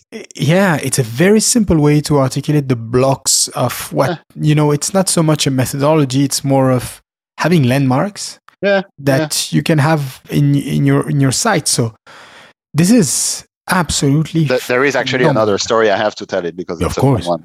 I don't. Uh, again, I don't know. We we never know if it's a legend or true. But uh, talking about IBM, uh, so we are in the 80s, and IBM want to build a huge worldwide communication network. We have no internet. Uh, we have no email. Uh, they want to have their own safe environment. So to do so, they hire a top-notch, uh, best-in-class MIT engineer. Okay, so the guy starts make his own team with like you know the the the, the Ocean Eleven kind of team, the best of the best in every role. Uh, so he has this five or six people team, travel the world, try to understand all the communication system in every country where IBM is, blah blah blah blah blah. Cost like ten millions, the project. and then it's the inauguration again inauguration. So the, all you know the the the top management uh, the the everybody the cream of the cream is here. The ceo of uh, ibm is here. This young engineer is here. Doesn't work. Zero. Like doesn't work. Can't make it work few days later, this engineer asked for an interview or meeting with the CEO and come with his uh, resignation letter. Okay, so he writes a letter like, "Sorry, dudes, you know, I failed. I'm resigning. I've, I don't yeah. see any other option. Blah blah blah." And he goes in the office, a huge office. You have to imagine. Huh? Yeah. IBM, 80s, like the guy is like the king of the world. And the CEO just listened to this guy explaining why he resigned and he gives the letter and he's very polite and very nice and very embarrassed and the ceo just listen with a little smile and take the letter put it in the rubbish look at the guy and say well thank you you can go back to work. And the guy is like what, what are you talking about? I'm i'm, I'm resigning. So no no no you're not resigning. I just invest, invested 10 millions in your training. It's definitely not to fire you now. Wow so that's training. That's the fourth step of management. However big the mistake is, it's a mistake. Mm. And you have to react the right way. You have to manage the situation. Mm. You need help, you need training, you need skills. You don't need me to yell at you or you don't need me to fire you. It's actually like Mbappe missing the penalty yeah. against Switzerland. It's a mistake. Don't yell at these kids it's a mistake. No, it's really it's really the question that you asked in the beginning of the of our conversation, which is what does the person need to hear now? Exactly. Uh, but of course, for that you need to have the bigger perspective in mind. I mean, you cannot just think what does the person need to hear now because it doesn't provide an answer as such. But if you know where you want to go and you see the situation that is happening, you probably will know better what the person needs to hear now in order to continue to go towards the goal. That's it. And to go back to his work in five minutes with the waiter, you know? It's amazing. It's, uh, or to go back on the bike or to so, go back in class to, to everything. So the waiter stuff is a real story. The yeah, Hotel, it is a real Hotel story. Martinez oh, happened. Oh yeah, yeah, it is a real, it is a real story. And it fell twice. It really fell happened twice, and oh, then the wow. manager realized, oh, maybe, and he was a smart guy to be honest, because he actually realized, oh, maybe it's my fault. you you have the the fifth point authority. You talked about it. You you want to elaborate on that, or because I have a question on authority or on that, what? That will take us somewhere else. Oh, so let me finish with authority, maybe. Ah, okay, okay. I wasn't sure that you finished with authority or not. Okay, no, no, cool. no, no. We didn't talk about authority. Oh, uh, we didn't talk at all about authority. Uh, authority is actually so it's it's as important as positive management. Okay, uh, and I'm very like not serious, but yeah. clear, clear with it. Yeah. Uh, authority is actually when there is a fault, there is authority, and that's that's an important thing. But to have a fault, you need rules. Yeah. If you don't have rules, you can't have fault. So if you have authority, but you don't have clear rules, it's called a dictator. Mm. Actually. Yeah. So it's very important. The biggest mistake I see is actually, and it's because of a good thing, because we want people to like us. Uh, we have a hard time with authority. We will be too nice most of the time. All mm. the manager I know, mm. and it's a problem in uh, in a team. Uh, it, it's a question of if you're out of the rule, you need authority. If you're two minutes late, you're two minutes late. It's it's there is this French. Uh, I like this French expression because I make fun of the managers all the time. It's like uh, j'étais presque à l'heure. Mm-hmm. On a I was nearly on time. Yeah. Yeah. we nearly won. Yeah, it means you lost. Mm-hmm. You know, so just stop with your nearly. Either you're on time or you're not. If you're not on time, you're late. You're not nearly on time. If you've lost, you've lost. You, do, you didn't nearly win. Wow. In management, it's very important. Um, I, I, it's it's it's very hard to to talk quickly about authority because no, no, go ahead topic. because I, I Uh, think this is a key. That's a key point. It is a key. Um, and and and I associate it with so many things that are positive things, but I, I really want all of us to hear about what you have to say about that because that's Yeah. a topic that people like to avoid. Exactly. And and it's a it's an example actually. It, it's uh, imagine you're a manager and you have a person in your team that arrives, I don't know, two minutes late to a meeting, and you don't say anything because two minutes, come on. And then a week later, the same person arrives four minutes late, and you don't say anything. And the next week, this I make it short. I could make it longer. Yeah, The next, the, ne- the week after, the person arrived ten minutes late, and then you lose your mind. You're like, "Come on, are you kidding me?" Etc. Etc. And you start to maybe yell or get ang- angry or etc. Etc. You have to remember that in this person's mind, she's probably only two minutes late. Because if you allow me to be two minutes late, then two minutes is the new rule. Mm. And if you allow me to be four minutes late, four minutes in the, is the new rule. It's actually the same with speeding tickets. Have you noticed when you have a speeding ticket for like a week, you'll drive slowlier, yeah, and then it's it's done. yeah, yeah, I don't anymore. true.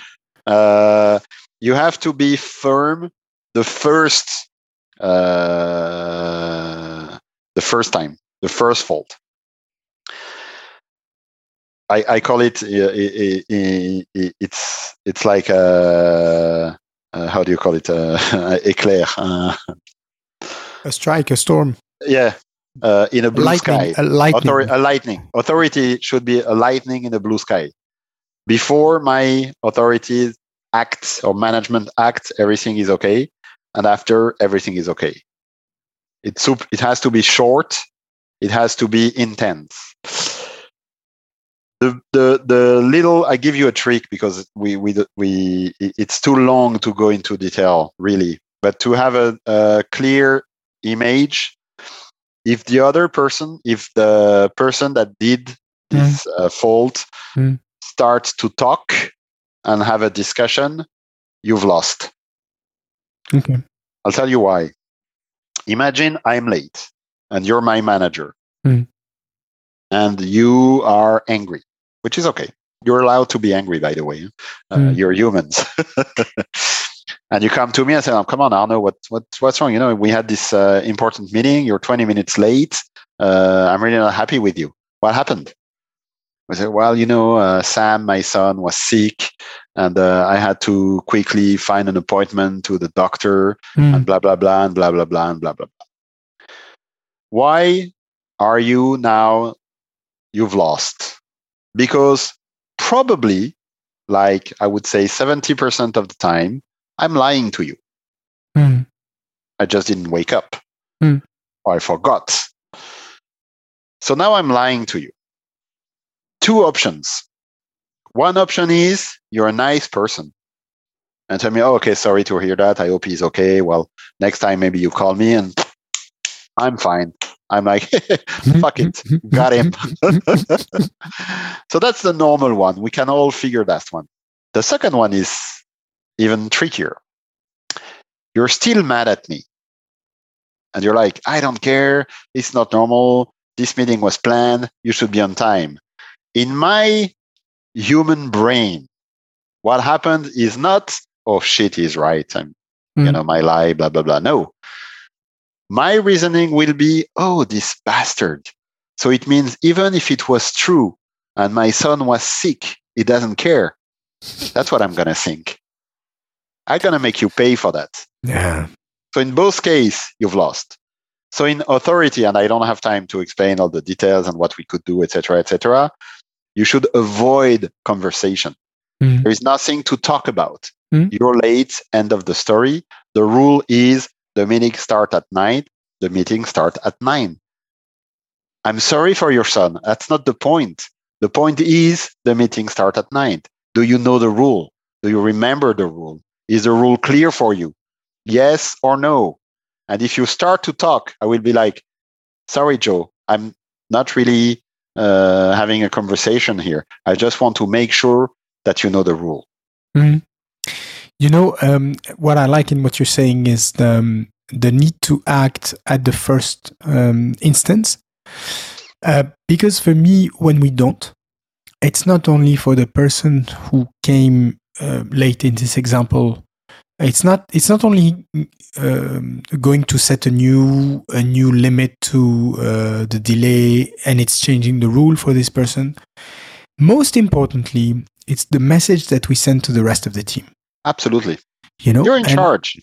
and if if I have kids, or if um, after life after that, sorry, um, we all are adults and we understand that life is life. Sometimes shit happens and things happen. Okay, fine. I'm not talking about that specifically. I'm talking about generally speaking, when I'm not addressing something that is wrong and that is wrong according to the rule known by everybody. And that everybody sees that this person can bend the rules. Mhm. But I also live 45 minutes away from work. I also exactly. go through traffic. You also have kids. In, in the end, to me, what you've explained uh, here is one thing that I like to call a team is as strong as its weakest member. Exactly. And when we don't take responsibility for taking this member up and thinking, okay, we have an issue here, let's address it now. Because if we leave things where they are with this member, the whole team is going to be dragged down. Because ultimately, if you can come late or not groomed or not prepared for a meeting, then why would I prepare for a meeting? You know, why would I be on time? Why would I be groomed? and you have the whole team that progressively is going to slide down. And there are so many topics that we could talk about, but we're we're not going to because we, we could stay for we, which are, for example, um, you know, team accountability. Um, you know, when I love to say that if some if one of us did it, it's because it was allowed to be done. Yeah. So Exactly. if someone left his uh, plate uh, on a meeting table with uh, leftovers without taking care of the next meeting, it's because it has been allowed in the culture to happen. So it's our responsibility as well. It's not just the responsibility of the person who did this, it's because this topic hasn't been addressed properly. Absolutely. And uh, for me, what I like in this conversation is it starts with one individual, be it the manager, being the team member, but the the impact and the radiation of these individuals is going to be much bigger than what we think. And this is how I believe that collectively we can achieve so much more when we do things right, rather than uh, alone. Because Absolutely. yeah, fantastic, fantastic. And uh, so th- that is one topic. Another topic that I had in mind that we're not going to be able to. sorry, ah, this That's okay. my iPad just fell. Oops. So for you to know the audience, um, uh, I take notes and references of the the minutes where I hear something interesting um, to to maybe select it as an extract in the beginning of the episode. This is why I have this iPad. Um, I wanted. I was thinking all all along about as well self awareness. Self awareness. So being myself aware of where I'm strong and where I need to work, which is also one of the mega conditions. It's the ground zero for me of uh, Mhm. of being able to uh, make progress. And if you could just tell me a few words about that before we slide to the landing of this episode, because you need to go Yeah. to ski first of all. um, but then I have a few questions that I like to ask uh, to my guests so about self awareness. For me, which is such a, it's really the ground zero. What about it for you in your work, for your clients? How do you approach that as well? Uh, it, I don't know. It's it's uh, we we call it the. I don't know if you know the Johari window. Yeah, la Okay. fenêtre de it's- Uh, yeah, fenêtre de Johari. Uh, I think that's the answer actually. So uh, J O H A R I, right? Exactly. It's the names of the two founder of the concept, Johannes and Harrison, I think.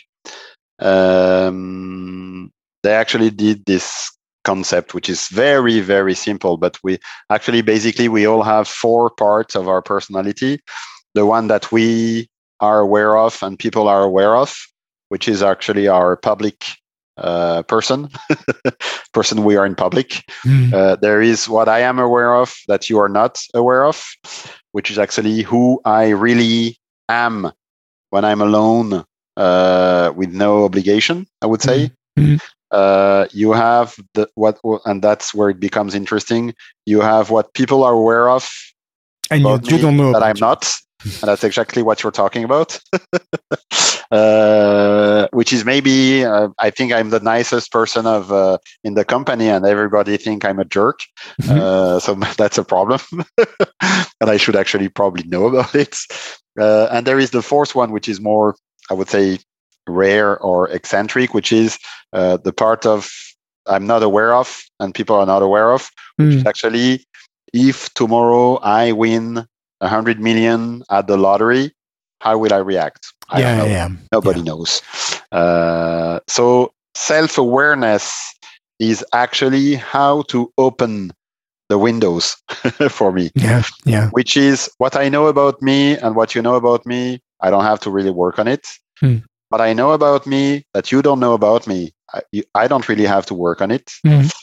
Where I have to work is actually what you know about me that I don't. I don't yeah. And that's to enlarge my self awareness. Amazing. Uh, there is a tool for this. It's called actually feedback. Yeah. we didn't talk about feedback, man. We need to do a new episode. Maybe, but it's called we, feedback. You know? No, we it's, talked about it. We talked about it in, in many instances, but we didn't. You know, like I'd like to have a, a even a short. Talk about the culture. Yeah, I, I did an amazing job. Not that I did an amazing job. I did. I was working on an amazing mission. Yeah, uh, that's more yeah. relevant mm-hmm. with the Olympic Committee uh, yeah. on feedback, where they really understood how important it is. And when I'm talking about culture of feedback, is everybody giving feedback to everybody. I'm not talking mm-hmm. about management. I'm talking about feedback culture. And people sometimes don't understand what feedback culture is. It's yeah, actually, yeah. I can go talk to the CEO of my company, telling him that in the last meeting, he interrupted me and it pissed me off. I won't you do know, it like that, but I should be able to. That's because maybe he doesn't realize he does that because he doesn't have self awareness. do you know Ray Dalio? Nope. Okay, so he he does exactly what you. He's he's the the founder Ray uh, Dalio D A L I O. Okay. Um, Ray is the author of a book called Principles. That is okay. a very big book. I mean, not easy to to go through entirely. Um, composed of two parts. He's about radical feedback. I mean, radical in the sense totally transparent okay. feedback. Yeah. And he has created a system. Is it the radical candor? Yeah, I mean, it's the same concept. The same, yeah. Okay. Um, and but he he found a way to implement it. So to rate it and to rate his performance and to have feedback given by his peers even junior yeah. people during meetings and stuff and he will receive this feedback he will reflect on it etc so it's absolutely okay. crazy. There are videos about that and some people disagree with that. Um, i'd be super happy that we do maybe another episode uh, later on on that. Sure. oh yeah that and to and to dig into into this because it's i'd a, be happy to. fascinating uh, thing. So um, so that's my answer for self awareness. You know, oh, thank you so much. Put feedback culture in your company, then you'll have aware people. that's great. You know, um, so Arnaud, we're going to um, um, move slowly to the landing of this episode. And sure. We've had, man, an incredible conversation. Um, a question I have for you is can you name a music, an artist, uh, you listen to when you need positive energy? sure. I listen to IAM. Oh, man! Which one? everything. Uh, L'école du micro d'argent. L'école du micro d'argent from A to Z. since 20 years or 15 years. do you do you know uh, like me l'Empire du côté obscur by Of heart? course, évidemment. Do you sing Of when course. you hear the song? I do. Did you teach it to your kids? Not Not yet. but, uh, man. So I teach actually, uh, and I also like ACDC a Mm. lot. Yeah. Uh, so my daughter, my 13 year old daughter, is a ACDC fan. Uh, so it's pretty cool. I mean, Uh, does she does she react like a normal human being when she hears Thunderstruck uh, introduction or when she hears? Oh, yeah, uh, yeah, she- okay, okay. moves and jump and Back in black. crazy. Yeah, Okay. very normal. Very normal. That, I'm I'm very comforted. I was afraid that your daughter was inadapted to society. No, no, she's Um, perfect. okay, so IAM uh, l'école du micro d'argent. Such a great, such a great answer. Another question: Can you remember a belief about which you changed your mind in your life? So you had a belief that you really believed in, but it changed. Uh, I have a lot actually. Thank God. Um, about education, Okay. I would say. Um, I was very confident and I had very precise, preconceived ideas about education Mhm. until the second I had kids. Where everything goes to the trash. Everything exploded. goes to the trash. Yeah, Yes. exploded. Yeah, yeah. because and it's a f- uh, it's, it's actually a fantastic uh, so first it's um, uh, it's great for ego Mm. to stay you know Yeah, yeah, on yeah. earth Yeah. uh, and it's also good that you know you just you have an impact a huge impact but you have to sometimes just uh, choose your battles Mm. uh, and I thought you could actually because I was already a performance management specialist when I had kid. I was like, it's gonna be so easy for me. Fuck it. I was like, oh, this uh, actually this uh, you know authority meeting doesn't work with my four year old yeah, because she actually doesn't give a shit. yeah. I mean, this, and uh, no, no, it was interesting, and uh, and also yeah, yeah, it's it's um, a lot of things about education and how your kids grow, and uh, it's it's interesting. Yes. so Arnaud, uh, who should be the next guest on this uh, podcast? Wow. I don't know. I didn't expect this one. I know, I know. The, the Uh. the thing is, try to think of people you know, and who who I would say have the same idea that people are people; they are not numbers. Whatever they do. Um, I have a lot in mind. Uh, I actually have two, three names in mind. I have a my closest friend, Mhm. actually, who I used to have a business with, Okay. uh, but it's it will be too similar. I think. Okay. Uh, his name is Said. He's from Benin. Yeah. Uh, great guy. You'll give me his details, right? Uh, I will give you his detail. There is another person I'm thinking about, uh, and he would be very, very surprised. But his name is uh, Patrick Adler. Mhm.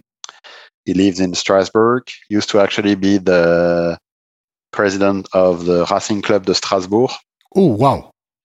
Um, amazing, human, kind person, and Okay. also a great businessman. Yeah. and he has he has interesting stories i think in terms of business and humans because uh, he had a lot of experience the third guy i'm thinking about is actually i'm actually giving names that's okay It's perfect. Okay. So the third guy is actually emmanuel Eusner. Oh, why do I know this? name? Uh, I don't know. Maybe some other people. Uh, he actually is a tennis coach, and he works now for the All In Academy. You told me about him in our first maybe, conversation. maybe, maybe. He Yeah. was the head of the Davis Cup team for Monaco Wow. also, Okay. and he has a lot to say about resilience and performance and sports. And uh, Amazing. And uh, so I'll talk to you Depending if I later give you Loredana Hormuth as a name, because she's the one why I'm here. and I didn't see any podcast with her. So No, because I, I have recorded the podcast kidding. with Laurie, kidding. and uh, we're going to re-record it. Thank you, Laurie, by the way, just in case you're listening. We're going to re-record it uh, Okay. because because uh, just um, uh, what we said uh, was not validated by marketing for for a very good reason. I mean, I, I really okay. respect uh, compliance and and they were very Sure. nice. So Laurie, instead of telling me, okay, let's just mm, cut this episode, she said, no, no, let's redo an episode again. Awesome. So Laurie was my sixth guest, and we had a, Okay. such a fantastic conversation. I'm sure. We're going to have another one, and and yes, thank you for naming Laurie because I owe her a big, big, big thank you for introducing me to you and to someone else who I'm going to talk about to very soon. But I was in full COVID when I needed to do the podcast. Nora. Nora Zanto, who's Okay. also a performance coach, uh, and she's working with the subconscious. So I'm, Okay. I'm so excited to um, uh, to interview uh, Nora very soon. Um, so I'll connect with you uh, later to um, to check how I can connect maybe these people that you talked to me about. But thank Sure. you for your generous uh, You're you very know, welcome. uh, thoughts. And um, um, Arnaud, where can we reach you? What's the best way? Is it LinkedIn? Is it Instagram? Is it Twitter? LinkedIn, it's Link- LinkedIn is easy. Uh, it's probably the the easiest the best way. way. Okay. Uh, sure, yeah, yeah. Do you LinkedIn answer your messages if people write to you? Yeah? always, always, except the ads. Uh, No, the ads. Okay, no, for but sure. no, I always answer. Always. Amazing. So, um, Arnaud, uh, let me check if I have not missed anything before releasing you to your amazing weekend. But um, I, I want to thank you for this conversation. I mean, it's been we've been talking for two hours and uh, maybe twenty some minutes. Uh, the the the call time is a bit longer because we started the conversation before. yeah. Um, it's it went like that. I learned tons of stuff. I mean, I hope that you, uh, if you have listened to this episode until the end, congrats. But I hope that you had a paper and a pen uh, because this is what I've been doing. I've been noting things uh, everywhere. Uh, and I want to thank you for your generous uh, conversation today. I mean, it was for me an eye opener on many aspects, a confirmation of some things, and some key learnings for me. Really key learnings in, in just a, a very open conversation. So thank you, Great. Arnaud. Thank you, Joe, for having me to make it uh, so easy for the guests because I feel like I just had a talk with a, an old friend. No, Uh, so no, no, you make it so easy. Thank you so much for having me. no, you're welcome. So, people, this was Arnaud Can on People Not Numbers, and I will see you in the next episode. I'm always humbled when someone listens to a whole episode, so thank you. Thank you for your support. Without you, this show would not exist. If you want to make my podcast more visible to professionals like you, go ahead and share it with at least two connections, rate us five stars, and leave a comment. I am here for you at all times, so don't hesitate to connect with us on LinkedIn, on 11, the People Engagement Network, or on my personal profile, Joe Sejon. I can't wait to see you again on the podcast and send you tons of good vibes wherever you are in this world.